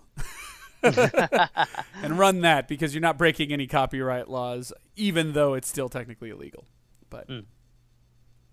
so, Jim, you knew? Did you have a lot of friends who had it? Did you have the guy in the Yeah. neighborhood who had the mod, the modded PlayStation? There, there was it was there's a lot of people who had them on a PlayStation. Not only that, there was the the guy that was doing it for everybody, kind of thing. Yeah, for a fee, for a for quite a high fee, I think I remember. Really? Yeah, I remember the mod chips used to be like a hundred bucks just Yep, because people yeah. wanted to pirate, and then the guy who knew how to how to install it probably charged about the same. He, he charged, I think, it's 150. It was kind of like we Okay, was looking for okay. because because especially when you know he if he know because like I said, the chip was worth quite a lot of money anyway. Um, Mm-hmm. so he can and since he was. I guess he considered himself the only person that knew how to do it. Um, he kind of could command that at the time. Obviously, that didn't last forever because once the masses, I guess we were in that interim period where not everybody was internet savvy at this stage. Not everybody was looking up how to do it themselves. So you're still relying on the per one that the one person who knew how to do it. But that was changing though. That's changing because nowadays, you know, as we're going to get onto of these later things, is a lot of the stuff you can look up yourself, and with a bit of time and a bit of effort, you can sort of achieve, you know, modding e quite easily. Oh yeah, we should point out also when those mod chips were doing this, like Jam said, when he was charging 150 bucks, that was because you weren't risking a twenty dollar PlayStation One, you were risking a three hundred dollar. Oh yeah, yeah, this yeah, that's definitely a good, definitely worth pointing out. Yeah, yeah, yeah, it was free. It was three hundred pounds the PlayStation One back in the day. Wow. It was yeah, no, I remember. I remember Wow. and that was with no. the pound wasn't as strong in the late 90s compared to America, Yeah. but still, But no games. it was either. still like 400 bucks. Mm. Uh, we didn't get any games either. All we got was the stupid demo disc the with. Polygon Man. Yeah, and the T Rex. yeah. I don't know why, but T Rex will be the universal demo. I just got an Oculus. I won't talk about it on this show, but uh, and and it, it opens with a T Rex demo. Like the T Rex will always be the ultimate demo. um, but uh, but yeah, yeah, and the mod chip was crazy, right? Because once you had it, Jam, you know, I mean, PlayStation games were still forty bucks, and rental renting was still very common, at least for America. Was it common out there to rent PlayStation Oh, One oh games? yeah, we, we rented all the time. Yeah, we, we didn't even own a lot of play many. Uh, I think we owned um, Destruction Derbies. Like that was like the only PlayStation game one we had for ages. All the rest we just rented. So Mm-hmm. and um and and of course uh, CD burning was easy back then. Um, yes, even even then, especially if you didn't need the good boot sector. Um, uh, I think it was called CDR Win. CD hyphen R W I N was the Windows 95 uh, software that did it, and you would turn your burner down to one time speed. I used a external. Um, I didn't do. Uh, I did CD burning back then. I didn't have a modded PlayStation, but I would do an external parallel port, 19 pin um, CD burner that would burn at one time speed. Um, and uh, and I would have to bring it out of the closet and plug it into the back and have it detect it, and it would burn at one time speed. So burning a CD would take um, as long as the CD was. So if it was a full CD, 80 minutes to burn. Yep, that was the old school way of doing it. Uh, but it and you still want to do that today. If you are burning, I think ImgBurn lets you go as low as four times on even today's CD burners. I think that's as low as they go. So it burns it pretty fast, but you want to burn as slow as possible so that it does the most clear cut representation of the game you can get. Mm. But yeah, you'd get the guy who had the mod chip, and it was like it was just like back with the tape stuff, right? He'd have a CD book, Yep. and he'd have a bunch of games. The other thing you could do, I don't know if you guys had something like this at Game, but FuncoLand at the time, which would later become GameStop, had a seven day sell back deal. Like nowadays, they have that too. If you don't like the game, you can turn it in and get store credit. But back then, it was Yeah. a return, a full blown return. You could buy Resident Evil, go home, copy it, burn it, come back the next day, and get your money back. Yep, that's And what so I heard, did. yeah, I heard about the mod chip guy who eventually they'd catch on to him. yeah. You know, there were managers that would say, "No, no, no, you've bought over a hundred games and returned them. We know what you're doing. Mm-hmm. You can't do that." Um, but yeah, I remember my one friend who had. Uh, he wasn't a friend actually because I didn't get to go take advantage of it. But the one guy who had the modded PlayStation, he would be at school and he would whip out his binder, and it was like a 200 CD binder, and it was almost full of PlayStation games. I used to know a guy skip school to do that. Yeah, there you go. Right. oh god, that was the days. So that was a big deal. Um, Nowadays, the best way to do it, uh, and you really don't have to. PlayStation One games, thanks to Sony and everything, are pretty easy to get. Most of the sought after ones, but if Yeah. you absolutely must, and they, you know a handful of games that cost you more than twenty bucks, and you're really feeling like it, I guess you can do it. Um, you can get swap discs. Uh, the other reason, totally justified to have it, that I use it for, uh, and I do use a swap disc, is um, for stuff like Thrill Kill. People constantly ask me how I got Thrill Kill playing on a native God, yeah. PlayStation One. You know, and I said, or or Resident Evil 1.5. I originally, before I did the emulator video, I had it running on a PlayStation One, but every time it would freeze, it'd be this long, drawn out process to get it started again um, use these swap discs. You can find them online. They're about 15, 20 bucks. And what you do is you got to figure out how to get. Sometimes they come with the spring, but most of the time you have to figure out how to get your lid open, which I told you how to do it, pencil eraser and stuff like that. If you have the little rounded PS ones, you have to have like a. There's a sensor sticker that you put over the lid sensor. Um, and you put this disc in there, and what it does is it boots up with the lid open, and it's the swap trick all over again. It has an actual PlayStation boot sector, and it'll boot it up, and then all of a sudden the program just stops the thing from spinning, and it goes, "Please put in your burned disc now," and you say "Go," and it goes. So that's the easy way to do it now. Um, this also works on PlayStation 2s, and if you can find a way to do it, I don't think it's worth it, but you can do it on PlayStation 3s as well. Again, Okay, yeah. this is only to play PlayStation 1 games, though. so you probably don't need it. Uh, and both the PlayStation 2 and PlayStation 3 are much harder to get that lid open while it's uh, you, to trick it, so to speak. So you can also Also- still get mod chips on the cheap. Yeah, yeah, you can. Yeah. Yeah, I was going to say it's also worth pointing out if people are really are aching to play uh, sort of old PlayStation games, don't forget about the PlayStation Network, uh, the American account and the European account and the Japanese account as well, because the games are cheap on there and they work fine. Yes. Yes, and there's a lot of stuff like, for example, Rival Schools. That's a great Capcom Yeah. game. Oh, yeah. Hard to find around here, about sixty bucks. Um, and emulation doesn't work well. Uh, burn discs don't work well on it. You shouldn't be doing that anyway. Guess what? Get on the Japanese store. It's called something different, but you can Yeah, easily look it different up. Yeah. It's 600 yen and it's both discs. Beautiful. Yeah. Um, do stuff like that. It's Hmm. it's the better way to do it. Uh, another ex- prime example: Thunder Force uh, Five and Yep. Einhander, Mm-hmm. all on the Japanese store, 600 yen a piece. So, yeah, well worth it on the PS3 stuff. Um, all right, let's talk about the Saturn. Now, did you do much with the Saturn? well, I, I, didn't have a Saturn unfortunately, but I did Okay. I did know about these. Uh, what what at least uh, the the Pro Action Replay one, of course. Okay, we'll talk about Pro Action Replay in a sec. Not as nefarious as it sounds. In fact, I don't even think Sega cares that you used it. No, Um, I don't think they did. Yeah. But burned games, that's a little more important. Again, the reason Saturn's real important for burned games, and I have modded my Saturn, is because certain uh, Saturn's really hard to emulate. Sure, people like to talk about they get stuff running. Yes, I understand Panzer Dragoon runs just fine. Um, there are other games that do not emulate well at all. Uh, Xbox did some cool stuff. Radiant Silvergun, one of the most expensive Saturn games, works great for 10 bucks on Xbox 360. Also got ported to Steam. Um, same thing is true of what was it? There was Virtua Fighter 2. There was the Sonic fighting game that did that. God, there was oh, yeah. Fighting Vipers. A lot of interesting games for Saturn did get moved over. Xbox, original Xbox, did Panzer Dragoon as well. Uh, on Panzer Dragoon Orta, it's unlockable. But there are other games.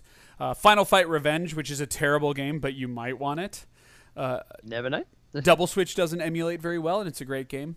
Um, and then, of course, there's uh, the biggest one, which is Panzer Dragoon Saga, the 15-hour Yes. JRPG, four discs, extremely rare, 25,000 print run. It's going to cost you about 300 Pricey. bucks for four Yeah. discs. Um, This is something that's justified, and I don't think it emulates well, but I could be wrong. The other one is Shining Force 3. Japan's the only one who got the full three disc version um, and it's been fan translated, and you'll want to play that. Can't play it on an emulator. You need a modded Saturn. So the two ways to do it: one, you can mod the lid as well, but Saturns are a lot more expensive than PlayStations. They go for about sixty to hundred these days. You can mod it in different ways. I don't even know how to do it. And um, you can do the disc swap trick as well for those Jam. Yeah. Yeah, Now, yeah, Saturn, yeah, didn't yeah, yeah. Saturn didn't do a bad boot sector, but it did have a Saturn code on there. They were called red discs. There's only Um, the one model for Saturn as well, wasn't there? There wasn't. No, was there there are any- three models for Saturn. Three? Oh, really? But you Oh. can't tell what they are until Ah, you open right. Mm-hmm. them. They have three hardware revisions, and you can't tell what they are until you open them. There is serial number ways to tell as well. Mm. Um, the most common way is a mod chip. I actually like my mod chip in my Saturn so much, I bought a second one and I have it, as well as an unmodded second Saturn ready to mod at any time if I need to, if this Saturn ever dies out on me. Mm-hmm. But since I use this Saturn only for burn discs on games I can't get a, my hands on, which is very rare, I'm usually pretty good. You'll be tempted to use burn discs more often on the Saturn because things like Resident Evil cost so much, like 50 bucks. I urge you not to do that. Again, use the natural discs. They they'll make your Saturn last longer. Um, even if you mod it, you can run normal discs in there. That will elongate the life of your laser lens. You don't have to be like me and buy two of them, but you can buy the one and only use burn discs when you absolutely need to. Um, anyway, the thing with the the mod chip is yes, if you open it up, you will either see a revision 1 which is a 64 pin main processor chip. There was a 32 pin later revision 2 processor chip. And then there was the 32 pin revision 2 chip. And to my knowledge, you want the middle one, the revision 1 32 pin chip. Reason why is the pins are much, it's the same space, so the pins are not as close together. Uh, the mod chip's more effective. It was basically designed for that model. And I think in the the 32-bit redesign and with the 64-bit, there are things in place. With the 64-pin one, it's just that it wasn't the mod chip doesn't work perfectly for it because they couldn't design around it. Hmm. And with the 32 pin remodel, it was designed to kind of bypass mod chips. So therefore the mod chip's not 100% effective. What happens if you have one of these two different models and you use the mod chip is something I've seen, which is you can't really swap games on the fly, whether they're legit or not, because basically the console doesn't care whether they're legit or not. So let's say I'm playing Alien Trilogy, which I have an actual disc for. You guys have seen it. Yep. I'm playing through Alien Trilogy. It's a legit disc in my modded Saturn. I'm good. I'm good. I'm good. Then I want to switch games and play Panzer Dragoon Saga, which I don't have. I've burned it. Well, if I cut the power on the Saturn, pop it open, remove the disc, and put uh, that Panzer Dragoon in there and boot it up, it won't boot.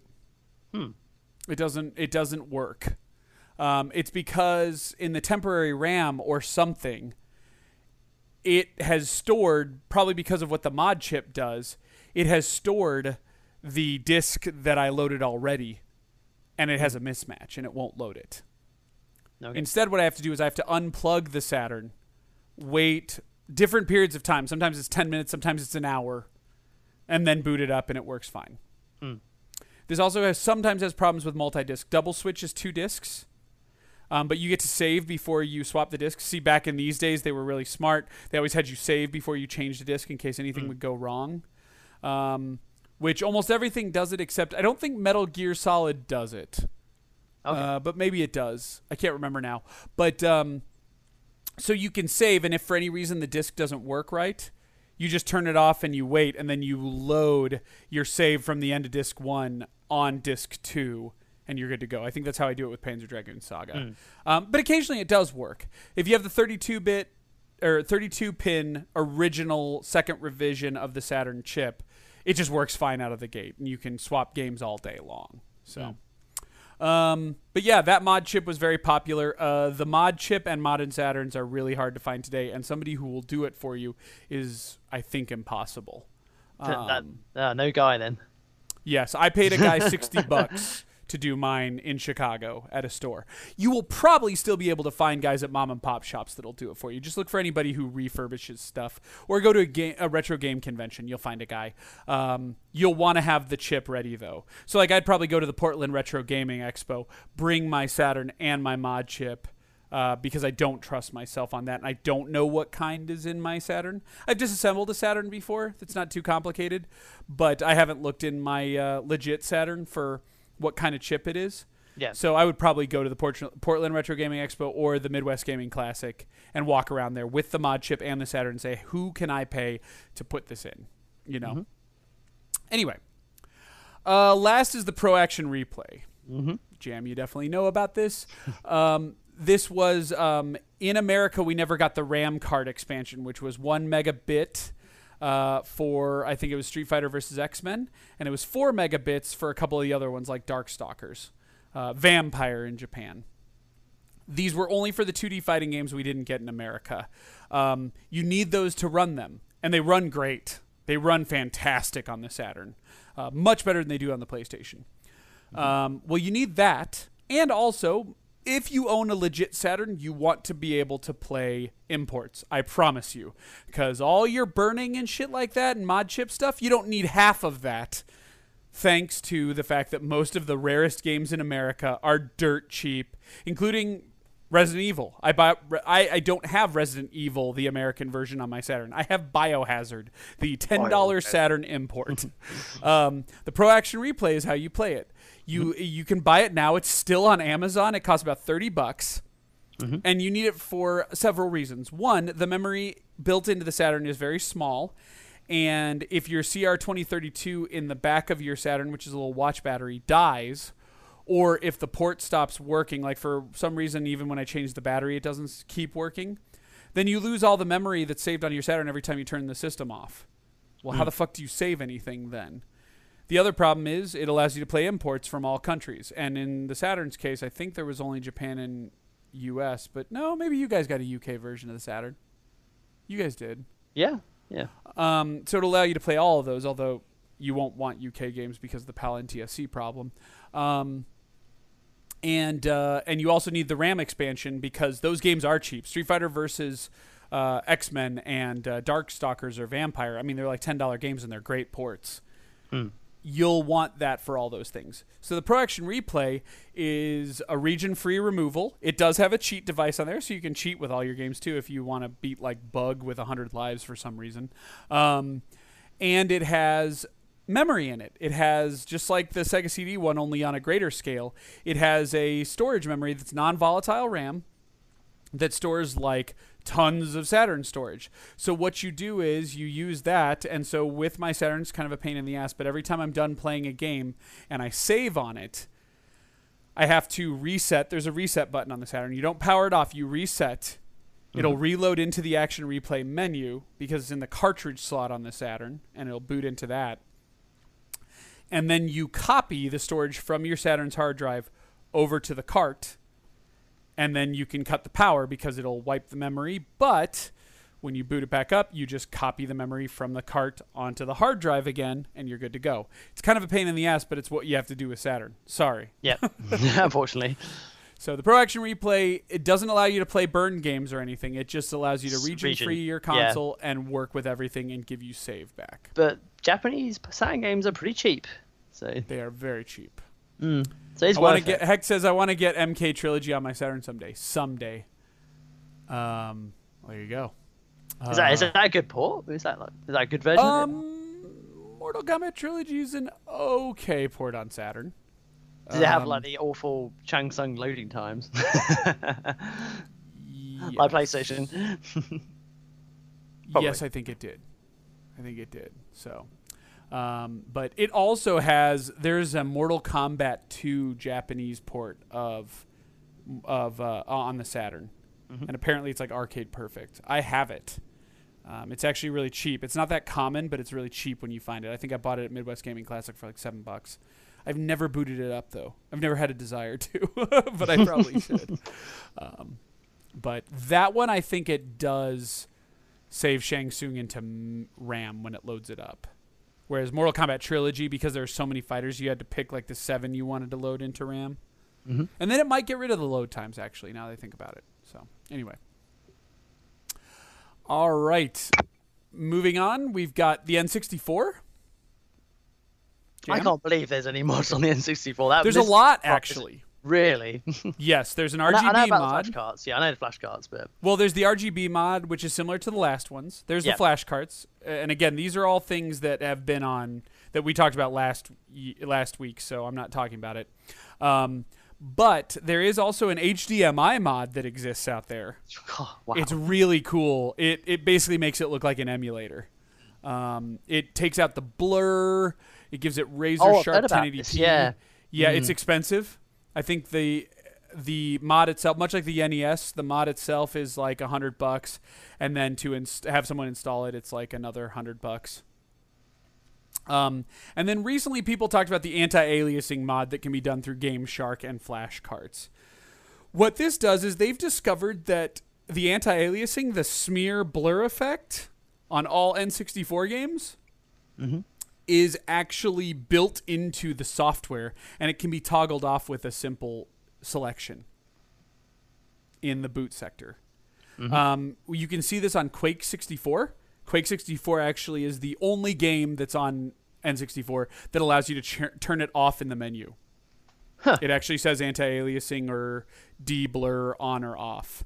Um, so somebody was like, "Well, I wonder if that's in all the boot sectors," and lo and behold, it is.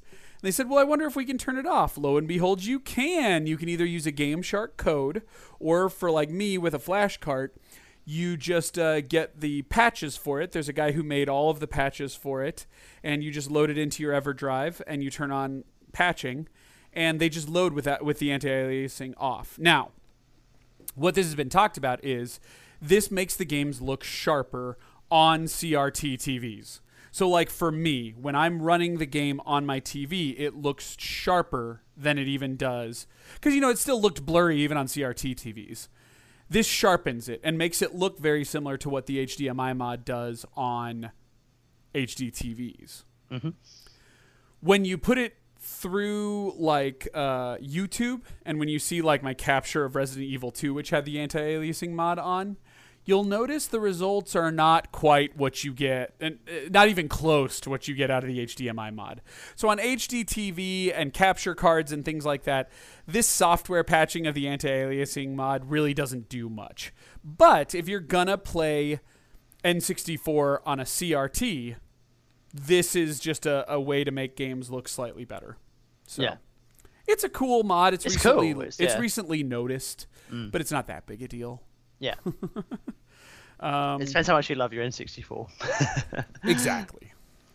Uh, let's move on to Dreamcast. oh, the Dreamcast. Yes, the Dreamcast. So that had native a- VGMI or VGA support with a VGA box that Yeah, even it did, S- uh, S- Sega put out, and then there's third-party ones now. Uh, looks gorgeous. You'll be able to see that on the Resident Evil 2 version. I'm trying to get that video out to this week, guys. That's all right. Um, but I'm just such a perfectionist that I keep having to go back and recapture more footage, and it's not easy. Sure, I'm sure it looked great. I can't wait for that. uh, it should be better. I, I used to really pride myself on my Doom Mm. version, and I, I was rewatching that today, and I don't really like it as much. I think it was kind of sloppily done. So I'm hoping that's this is much better. But Mm. there is an HDMI mod out there though that will export it uh, just to 480p. Um, it might do 1080p, but to my knowledge, it doesn't. Hmm. Um, it kind of does what my VGA box through to HDMI does. Hmm. Uh, I basically have the same result, only I used a bunch of components that were hard to find. um, the other thing is that USB stick replacement is available. Um, All right. it's the same guy who did the 3DO one. It's the same price. It's about 300 bucks. Um, it's on uh, Stone Age Gamer for right now, but he's already said, you know, I'm not going to get many more of it, and it costs another like 100 bucks to install. The reason it's different is Dreamcasts are pretty cheap to come by. They're about 40 bucks. Really? They're quite hard to find around here. Oh, really? Yeah. I've got three. I You bought one by accident for 30 bucks at a at a at a sale. By accident. yes, because I didn't think I had to. Mm-hmm. I thought that one. I thought the laser lens on one was going, and I didn't know I had the second one. So I Yeah. bought a third one. Turns out the laser lens wasn't, and it was just the particular disc I was using for the game I had recently bought. And uh, so my original one worked. I had a second one, and now I have this third one. So I have plenty of them. Mm. Also, Dreamcast games. There's nothing that's super rare or super hard to come by. uh, it's fairly pricey. Some of them, you know, you can. I mean, Ikaruga, but that's been ported. Skies of Arcadia is pretty pricey. Okay, okay, Yeah. okay. So there's a couple. There's a couple. There's a couple. but there's nothing- they're, they're not over the top. They're just Is it worth it for a four hundred dollar USB stick mod? I don't think so. not so. and I don't think uh, Dreamcasts are going anywhere. There are a lot of them, at least in America, Jam. So, and with a Mm. Yeah, VGA out, you should be able to use them no matter what the territory. So, Mm. also all Dreamcasts can play burn games uh, if they're model one or two. Look at your UPC signal. Look for zero or one at the end. That's uh, Mm-hmm. how you know if it'll play burn games, or just put a burn game in there. Uh, I wouldn't recommend burn games. Again, burns out the laser lens, but yeah. Mhm. Uh, all right, PlayStation Two. Oh, of course, there's a mod chip.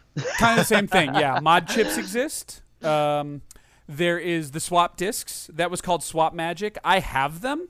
There's a CD one, and a DVD one. Apparently, those are super expensive now. Those are like 150 bucks Wow. because they allow you to load any PlayStation 2 game by just burning it onto a DVD. Mm. Oh no, no, I've seen that. Yeah, absolutely. Yeah.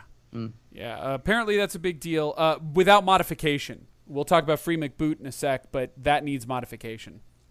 Um, you do have to do some fun little like mods to your PlayStation 2 to like get it to have all its protections in place. There are three places where the protection's covered.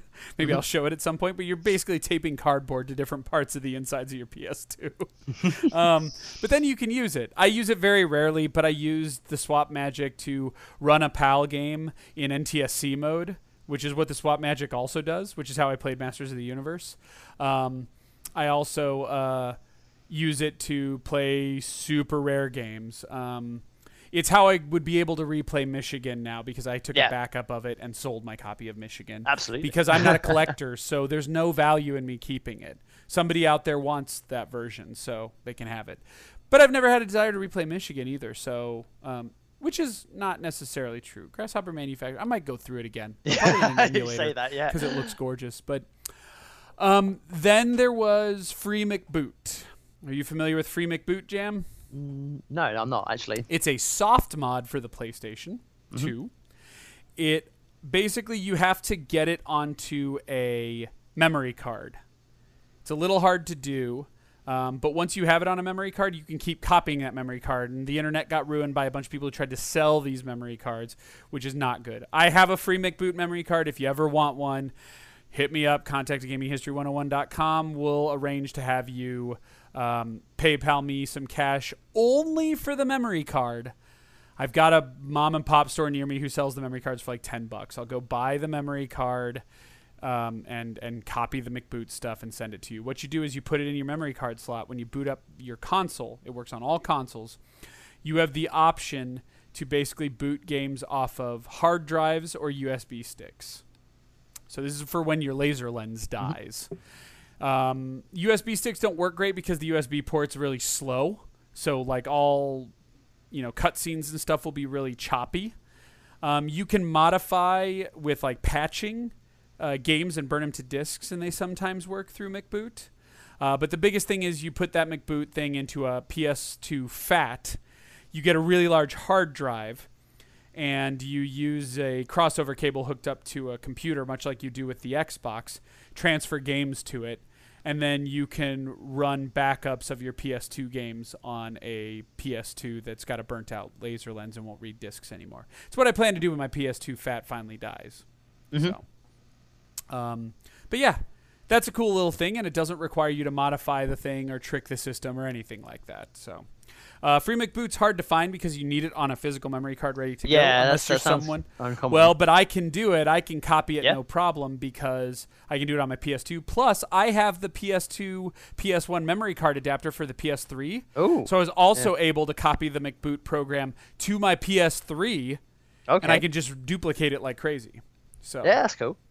Uh, but again, most people don't do that effort unless you're going to charge them. Again, it gets into address giving out and stuff like that. So that's that's also why I'll want to go buy the the the memory card for you and send it to you because no offense, but I don't want to give my address out to a bunch of people so that you can send me a memory card and I don't know if it'll be compatible.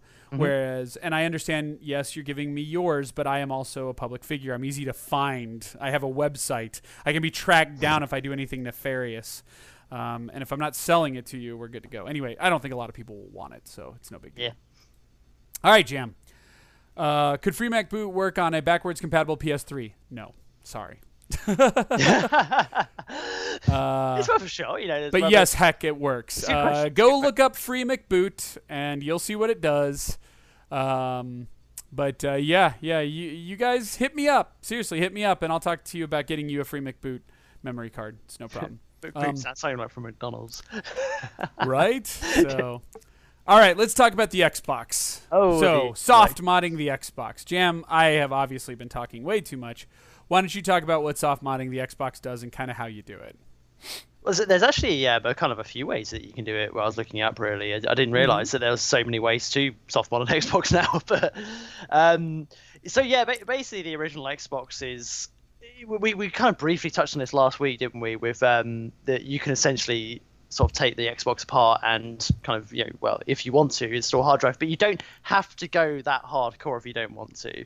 Um, No, it's actually extremely easy to replace the drive. People literally sell the drives online. Yeah. You, if you want it to look aesthetically pleasing, you just have to pop off the Xbox front and put it onto the new drive, and it's literally opening the box and replacing a ribbon cable. Yeah, yeah, of course. You unplug a IDE cable and plug a, a new one in. It's Mm. no problem whatsoever. But for all the effort you have to do to get in there, because you need torque screws taken off, which aren't hard to quite- Mm. do, you just have to buy like a kit at a hardware store. But with if you're already opening it up, why not just put a new hard drive in? I was gonna say since you're halfway there already. So. so anyway, sorry about that. No, no, no, it's, it's cool, man. That's, that's good. Um, so there's, there's so one of the sort of the popular ways of you know doing soft modding the Xbox, the original one, um, is Well, you can Heck says 360. No, we're talking about Oh, no, no, no, original. Xbox, Yeah, yeah. not 360. You can do 360, but since piracy is still kind of rampant on 360, we're not covering 360 today. yeah, I'd say uh, you probably don't need to at this stage for 360 anyway. But um, That's one where there's really no rare games. Like I was gonna say, yeah. Uh, but anyway, continue. Um, so the first way is that you, can you can use the the Xbox memory card units basically, um, which you basically because there's there's a there's an ability to basically you from the the Xbox memory card can be connected to the PC so that you can install the sort of mo- mod onto the the driver basically to put into the original Xbox. Um, there is some kind of th- this is the bit that I got a bit struck. I need a friend to help me with this, but there's you can basically do some stuff with the an actual Xbox game. Um, For example, Tom Clancy's Splinter Cell is the one that's most The popular. three are MechAssault, Tom Clancy's Splinter Cell, and Agent Under Fire, the Yes, 007. and 007 Agent Under Fire. The greatest hits or platinum or whatever versions of those Yeah. don't work except for Splinter Cell. You can use either version of Splinter Cell. Yeah, they and they always they specify when you look when you look this up, they always specify don't don't use the um, sequels like Pandora Tomorrow or Chaos Theory or any of that. Yeah, so No, and stay away no, from yeah, the You have to use, and and the best laid plans and cheapest way to do it, from my understanding, is Agent Under Fire. Right? Is that the one? yeah. That's the one that I think, 007 Agent Under Fire, the original release, the black box version, or the original release of Splinter Cell are your cheap ones. You can get those on eBay for like five, ten bucks. Yeah, and that's the that's the funny thing about them is that they didn't because sometimes with these a, a bit like with the 3DS, you know, because they obviously found a way to hack that with that was that Ninja drop that Ninja box or whatever it was that thing. Yeah, yeah, that yeah. game just skyrocketed in value when that. Yeah, Cubic Ninja or whatever. Yeah, yeah, yeah. not with the Xbox. Though these games you, you can find them really easily and they're easy to you know um, get hold of. Um, because obviously you need you do need to have an internet connection to get this to work as well. Uh, no, you, are- don't. Don't you? Oh. Okay. You need to have an internet connection to Oh. get the save files like onto a computer, but you do not have to hook your Xbox to the internet. No, yeah, I guess you don't. I guess I, I kind of do because you can um, dump ROMs onto it that way through the Ethernet cable, so it makes it kind of. Oh, yes, I'll talk about that in a sec. But yes, you hook the Ethernet cable either up to a computer directly Yeah, or you hook it up to a router and you technically use local area connection, not the internet. Oh yeah, yeah, that's So- true. Yeah, good point. Yeah, you could hook a laptop. You could take a router or a, or a switch that's not hooked up to the internet and just plug your laptop into it and plug your Xbox into it and use it that way. But yes, that is what you'll want to do to move games. Yes. Um, the only reason I was just mentioning that is because I guess maybe the, the version I was following it, it recommended. So I guess this this bit's not necessary. It recommended you had like the most kind of up to date version of Xbox Live. I know. And the you know- reason you don't need that is Yeah. Halo 2 will update it. Yeah, that's that. that I was going to kind of get that. FIFA 05 also updates it, which is real cheap in America because we don't like football games. Um, It's probably very but- cheap over here as well. So. but there are a lot that do it. There are a lot that do it. In fact, Splinter Cell does it. yeah, Splinter Cell has the update.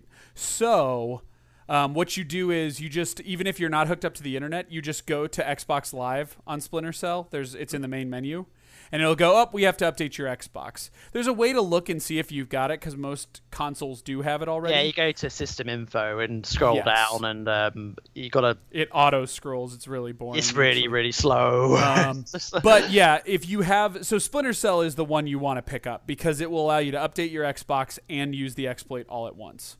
Mm-hmm. Um, also, Jam, you don't have to use a memory card for the Xbox. Certain USB sticks work, and you can Yes, buy the, the- USB cable that hooks into the controller port and has USB on the other end uh, for like five bucks still online. And then certain certain ones work. Uh, what you want to do is find slightly older ones. You can do models and stuff, but the easiest way to do it is you just plug the stick in there Yep. and see if you can go under memory and see it available. Be careful. If you get one that works, it immediately wipes and reformats everything on that stick. So you'll lose it if it works. You won't lose it if it doesn't. So mm-hmm. back up whatever stick you're trying. But you want to find something that's like 32 megabytes to one gigabyte. Usually that time period is the one that's compatible with it. Once you have that, you can use some software on the PC to move the save data over to it. You can also use that in the future to move save data back and forth. So if you want a save game that you didn't actually create yourself, mm-hmm. you can download it off the internet and move it over that way as well. So mm-hmm. And then yeah, yeah. And as you said, Fred, you, you obviously have the you use the the sort of the USB converter and the control port there, um, and then basically you can go onto the Xbox and you can access the sort of the installer for the for the software too, which Yep, all you do is load Splinter Cell or whatever, and you load that save game, and it will go to the installer, and it's it's pretty easy to do. Um, you just watch it do it. Mhm. In the middle of it, it does have to reboot, and you need to get the disk out of there. So what you do is you just tell it to reboot, and it'll restart your Xbox. And while it's restarting it, you get a decent amount of time. You just have to press eject, pull the disk out, press eject again, and close the tray, and it'll continue the installation uh, and finish up. If you screw that part up, it'll ju- you'll just have to start from scratch all over again. Yeah, pretty re- much. Mod it. It just wipes the RAM. It doesn't do anything to write home about. But But then once you've got it soft modded, your console will boot into. Um, it's it's set up. You can set it up in different ways. The way Yeah, I've got mine versions, set yeah. up, yeah, the way I've got mine set up is if you press the power button, it loads into the custom firmware. If you press the eject button, it loads into the Microsoft firmware. the um because I, I got a bit of help with my one. I actually have a switcher on mine on the front. So Oh, okay. which um I don't yeah so so I can still use the um, eject button to put discs into it. Um so well, and you can do Yeah. that. Um, but what you yeah you have to go through the software. There's an eject disk and stuff in the custom mod software. Hmm. Um, the the new ones too have copying of disks um, to the hard drive built into them, which is very useful as well. yes, that is. And again, most of this is for backups. Like Jam, is, I'm yeah. not uh, downloading Xbox games on the internet. First of all, Microsoft goes crazy over finding those even today. yeah. So you'll notice that on all these ROM sites, you'll go to the PlayStation section. They've got the entire PlayStation 2 catalog ready to download in a heartbeat. You go to the Xbox section, and it's all these 17 part mega upload bullshit kind of things, and you're just like, what the fuck? Uh, to the point that you end up just buying Metal Wolf Chaos because it's easier than all the viruses and malware and spyware you're going to get downloading 19 parts to put together, and then you're going to introduce that to your Xbox and hope it doesn't brick the fucking thing. Yeah, pretty much. Um, so I tend to I I have only used real games. Me too. yep. um, Yep. but my laser lens is starting to go. It doesn't read as well as it used to, and like even when I'm copying games to the hard drive, it will screw up sometimes. I'll have to try it a couple of times to get it on like mm-hmm. perfect discs. And so I'm trying to get as many backed up as I can, and you can't use your computer to back up the games. The Xbox used a proprietary format that to this day no one's ever hacked. So the only way to extract, share, and use these games is to copy them, and then you can transfer them from an Xbox hard drive to a PC hard drive in a form that only the Xbox can use Yeah. Or you can do it the other way around. So what I do is I've copied all my games, but I have like 55 of them.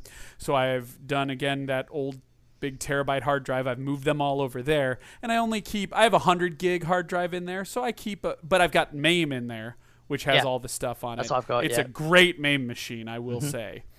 Um, and it pu- puts everything in 720p. Um, although you have the European version, so you have to do a weird HD mod. We don't in America. It natively does 720p. So, haha. I don't have a. HD mod on my one. I just. well, just- you can. You can, it. yeah, You just I choose not to. Mine is modded to run everything in 720p, even if it has to upscale it. Um, Mm. And so, uh, but yeah, basically at that point you can run anything. It also removes region locks. So Yes. I will be doing a playthrough soon of Metal Wolf Chaos, and mine's with English subtitles and English menus. So Mm. that'll be fun. So let's go just uh, just to backtrack slightly about the, the Xbox games at the moment are quite cheap as well. Just to point out, so they're not rare. There is a, there is the it's like we were saying about Dreamcast. There is the odd one or two that are uncommon. Metal that- Wolf Chaos. Yeah, that that that what that is one of them. Yeah. That Uh, one, that one ran me 110, but uh, it was complete. I figured if I was going to buy it, I may as well go complete. Even games like Panzer Dragoon Orta, they are they're, that's a fantastic. Panzer. Dragoon Orta is only like 20. Um, yep, I'd agree with that. That's probably 20 Phantom Dust is a little on the expensive side. It's 30, 40. Yeah, and we um, and we didn't get that over here as well. So you know. Oh, okay. Mm. Uh, Conker Live and Reloaded is a little on the expensive side. Really? Oh, that one will run you about 40 bucks in America. not too bad over here. That's Well, because you guys all bought it because rare. Um, yeah, exactly. uh, one that I definitely know is is rare, and uh, I you know back that up immediately, so I won't have to mess with the disc anymore. Is Call of Cthulhu. oh yeah, that's a great game. Uh, so is um, Obscure. Mm-hmm. Now, Obscure is really easy to find now. It's like six bucks on Steam, and it's modern PC compatible, so it's a lot easier. Uh, some say Call of Cthulhu is, but I've heard so many different things. Everybody pretty much says if you can get the Xbox version, use that one. That'll run you probably 40, 50 bucks these Yeah, days. Call that's probably the most expensive one. That that's the hardest one for me to track down for a decent price. Um, Jedi Outcast actually will run you a chunk of change. I've got too. that. Yeah, Disc only yeah. though. Yeah. Oh, I've got it complete. Of Yeah. all the games, Yeah, it's show to off. have complete. Almost none of my others. I have the guy game, which Oh, some yeah, used store have that. gave to me Nobody's fighting me for that one, and that's apparently rare. but Boobies. Boobies. Um, what did I recently find? Oh yeah, I recently found a disc-only version of Dino Crisis 3 on eBay for five bucks. I can't re- even remember if this game's terrible or not, but I'm pretty sure it is. I need to replay it because I've got it too. Um, I've got that everybody game. But you know what happens, right? You restart it, and then about five minutes in, you're like, "Oh yeah, Oh, yeah, this yeah. is shit." But, so This is what um, killed the series. right? but uh, so, but yeah, that's soft modding in Xbox. I highly recommend it. It's very easy to do. There's very little chance you can damage anything. If you swap out the hard drive, you actually keep the original hard drive that's pre-soft modded. Yep. You can keep it for backup, and if you ever wanted to, you can literally unplug. You can literally open it back up, and it's plug and play, and it doesn't like register that it's a new hard drive, so it doesn't even know. Um, if you ever wanted to go back to your original um, hard drive if you ever had any problems with your current hard drive breaking or something. Um, it's worthwhile, and as the Xbox starts to die out with the disk drive, um, but again, the disk drives are like ten bucks online, and they're easy to swap out too. So maybe there's not a justification for it, but I feel like games run a little better, and I don't. I only have to have the disk read itself once, right, and make the game. Whereas if you've got those more you know, like my Taito Legends collection, uh, it runs kind of good half the time, right? It's been resurfaced, but it's not great. Well, I got it to finally copy over to the hard drive, and that version, that digital version that was a rip of that actual disc, runs 100% all the time, right? so it's a benefit, but. Um, Jam, we're not going to get to Raspberry Pi, but I'll talk to you about that in a sec. We will cover that. But let's wrap up with Wii soft modding. Whee! Hooray! Yes. this one's kind of like Xbox, but you don't have to open it up. I was gonna say, yeah, you don't have to take this one apart. So- But it's a lot easier to fucking brick it, and it's a little more technical. It's all software, Yeah, but yeah. it's a lot more technical. Mm-hmm. I'm So- worth it if you want to put the effort in. Did though. you do it? I haven't done You've it yet. I, I. I, Oh. was, I, I am going to. I've got a, I've got a spare Okay. Wii. I was going to give it a go with, but I just haven't got around to it.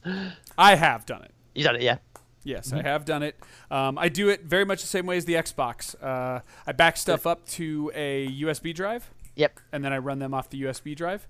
You can again look for and download copies of games online. The Wii is a lot more abundant online, but again, kind of like you said, Wii games are so Oh, yeah. common to find. And the only rare ones Nintendo has re-released, at least for us, on the Wii U. Uh, Xenoblade just got added. I downloaded that. Metroid Prime Trilogy, which never ran real well on uh, when you copy the disc anyway. That got released digitally, so I don't need that. Um, all the really rare games are already re-released. So um, most games, again, this is all about convenience, really, and not having to bounce into the disc. Um, But uh, the other thing it does is it runs GameCube games in 480p. Yeah, that's good. Yeah. And with the GameCube, though, you can actually run. You can use some some software to illegally run GameCube ISOs, and those I may have been guilty of doing from time to time. Um, most of the time, I don't have to. Like PN03, like that was ten bucks, no problem. Um, Resident Evil 4, I own. Eternal Darkness, I own. Yep. I have a pretty extensive GameCube collection that I've shown off online. In fact, uh, most of my GameCube games you would ever want, uh, I have in disc form. Yeah. Um, but I've used it for a couple of things. I'm trying to remember what. I may or may not be guilty of doing that for the Twin Snakes, and I may or may not be guilty of doing that for Resident Evil 2, but we'll just leave it there. No, actually, I bought Resident Evil 2. I did use the nefarious means to play it, Yeah. and then I realized, you know, kind of spoilers for version. It's like the best version of Resident Evil 2. So it's probably the version, or I, I did go out and buy it. Um, got lucky though. Recent mom and pop store had it for fourteen ninety nine. GameCube version. It was a good price, so picked it up. So, um, but yeah, uh, B Mulligan says totally worth soft modding the Wii. I hate changing discs. Agreed. Does the is the Wii cable actually burning the discs itself? Or- No, no, no. It doesn't burn No. discs. But uh, what you do with the Wii once you've soft modded it Yeah. is you go into the software which is called like USB Loader GX or something, Yeah. and you put the disk in the drive, Mm-hmm. And then you click on the disk drive and you say copy it, and it copies it, and then it even goes on your Wii. You will disable your internet so that Nintendo can't upload new firmware and get rid of it.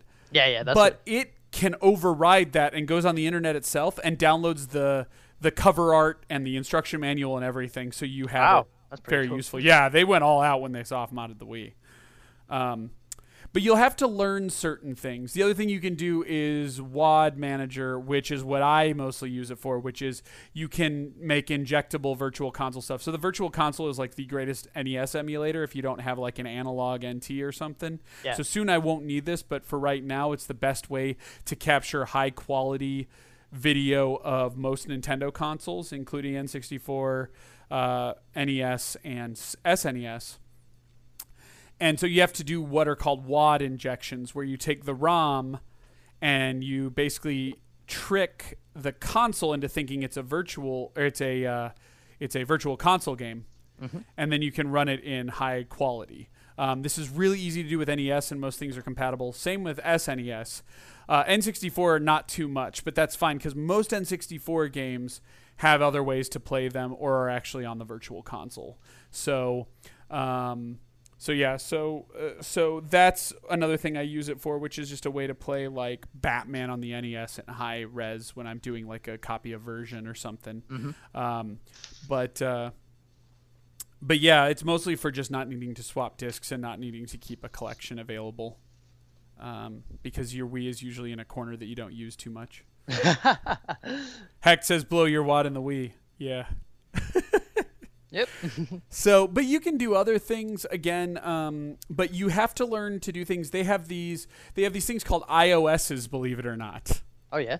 Yeah, iOS, and there's a bunch of different ones, and they were different versions of the Wii in different stages of development. And much like a lot of dev kit stuff, like this homebrew app won't work with this version of iOS, and this needs to go here, and you need to soft write them all onto the console and stuff like that. And that's what you'll do when you soft mod the console. And if you screw it up, you can brick your console. If you Yeah, follow, if you're good at following instructions, you won't brick your console. But if you screwed up, you can.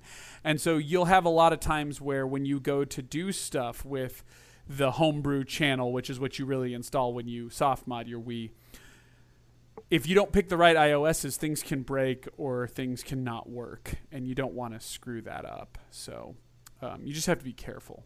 Just be aware and be careful. You'll be fine. Yeah.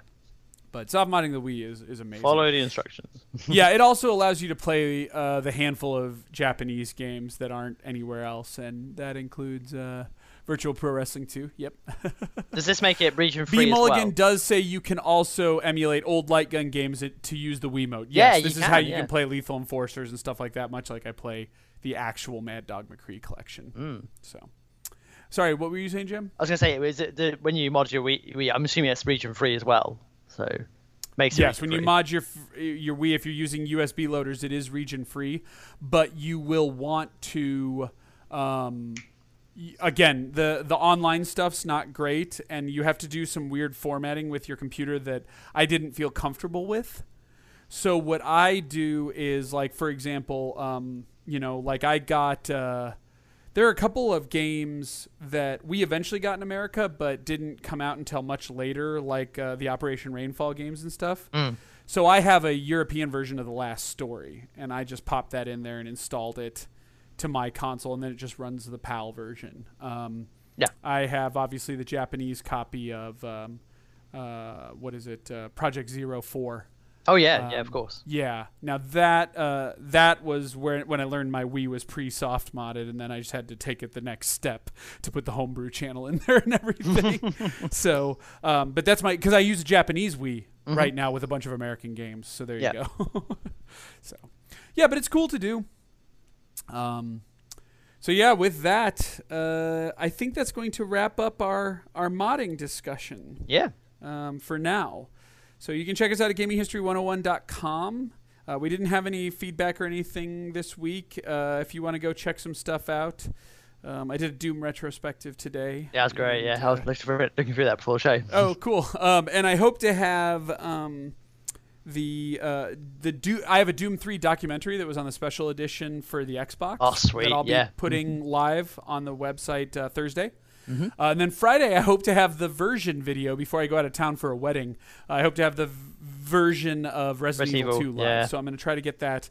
Um, and next week, we're going to actually come back for Prince of Persia. We'll be talking about the Prince Prince of Persia Persia. series. Yeah. So that's what's on the docket. Um, and uh, yeah, that's about it. So, Jam, if you want to, do you want to make an extra credit where you kind of talk about what you did with your Raspberry Pi? Yeah, yeah. I'll do That would be cool, and then we wouldn't have to take up time. And I'm really eager to hear Jam's perspective on technical guru stuff. And Raspberry Pi, I know nothing about. I would have preferred to have it on the show, but I guess more content is better than less content, right? That's right. And So, plus, plus right. people can choose if they want to list to it or not. You will want to. Jam, your shit is always great. Um, you're probably better off solo. Um, but uh, anyway, with that, because I'm fucking over my other show, uh, we're going to call it. But uh, how much Jake Gyllenhaal next week? Tons, hecked. Uh, with that, Absolutely. with that, we're going to call it to a close. He's a special This- guest. right? Uh, we'll have Jake Gyllenhaal on next week. Uh, but anyway, um, with that, uh, thank you all games, thank you chatters, thank you everybody, and we'll see you next week. Peace out.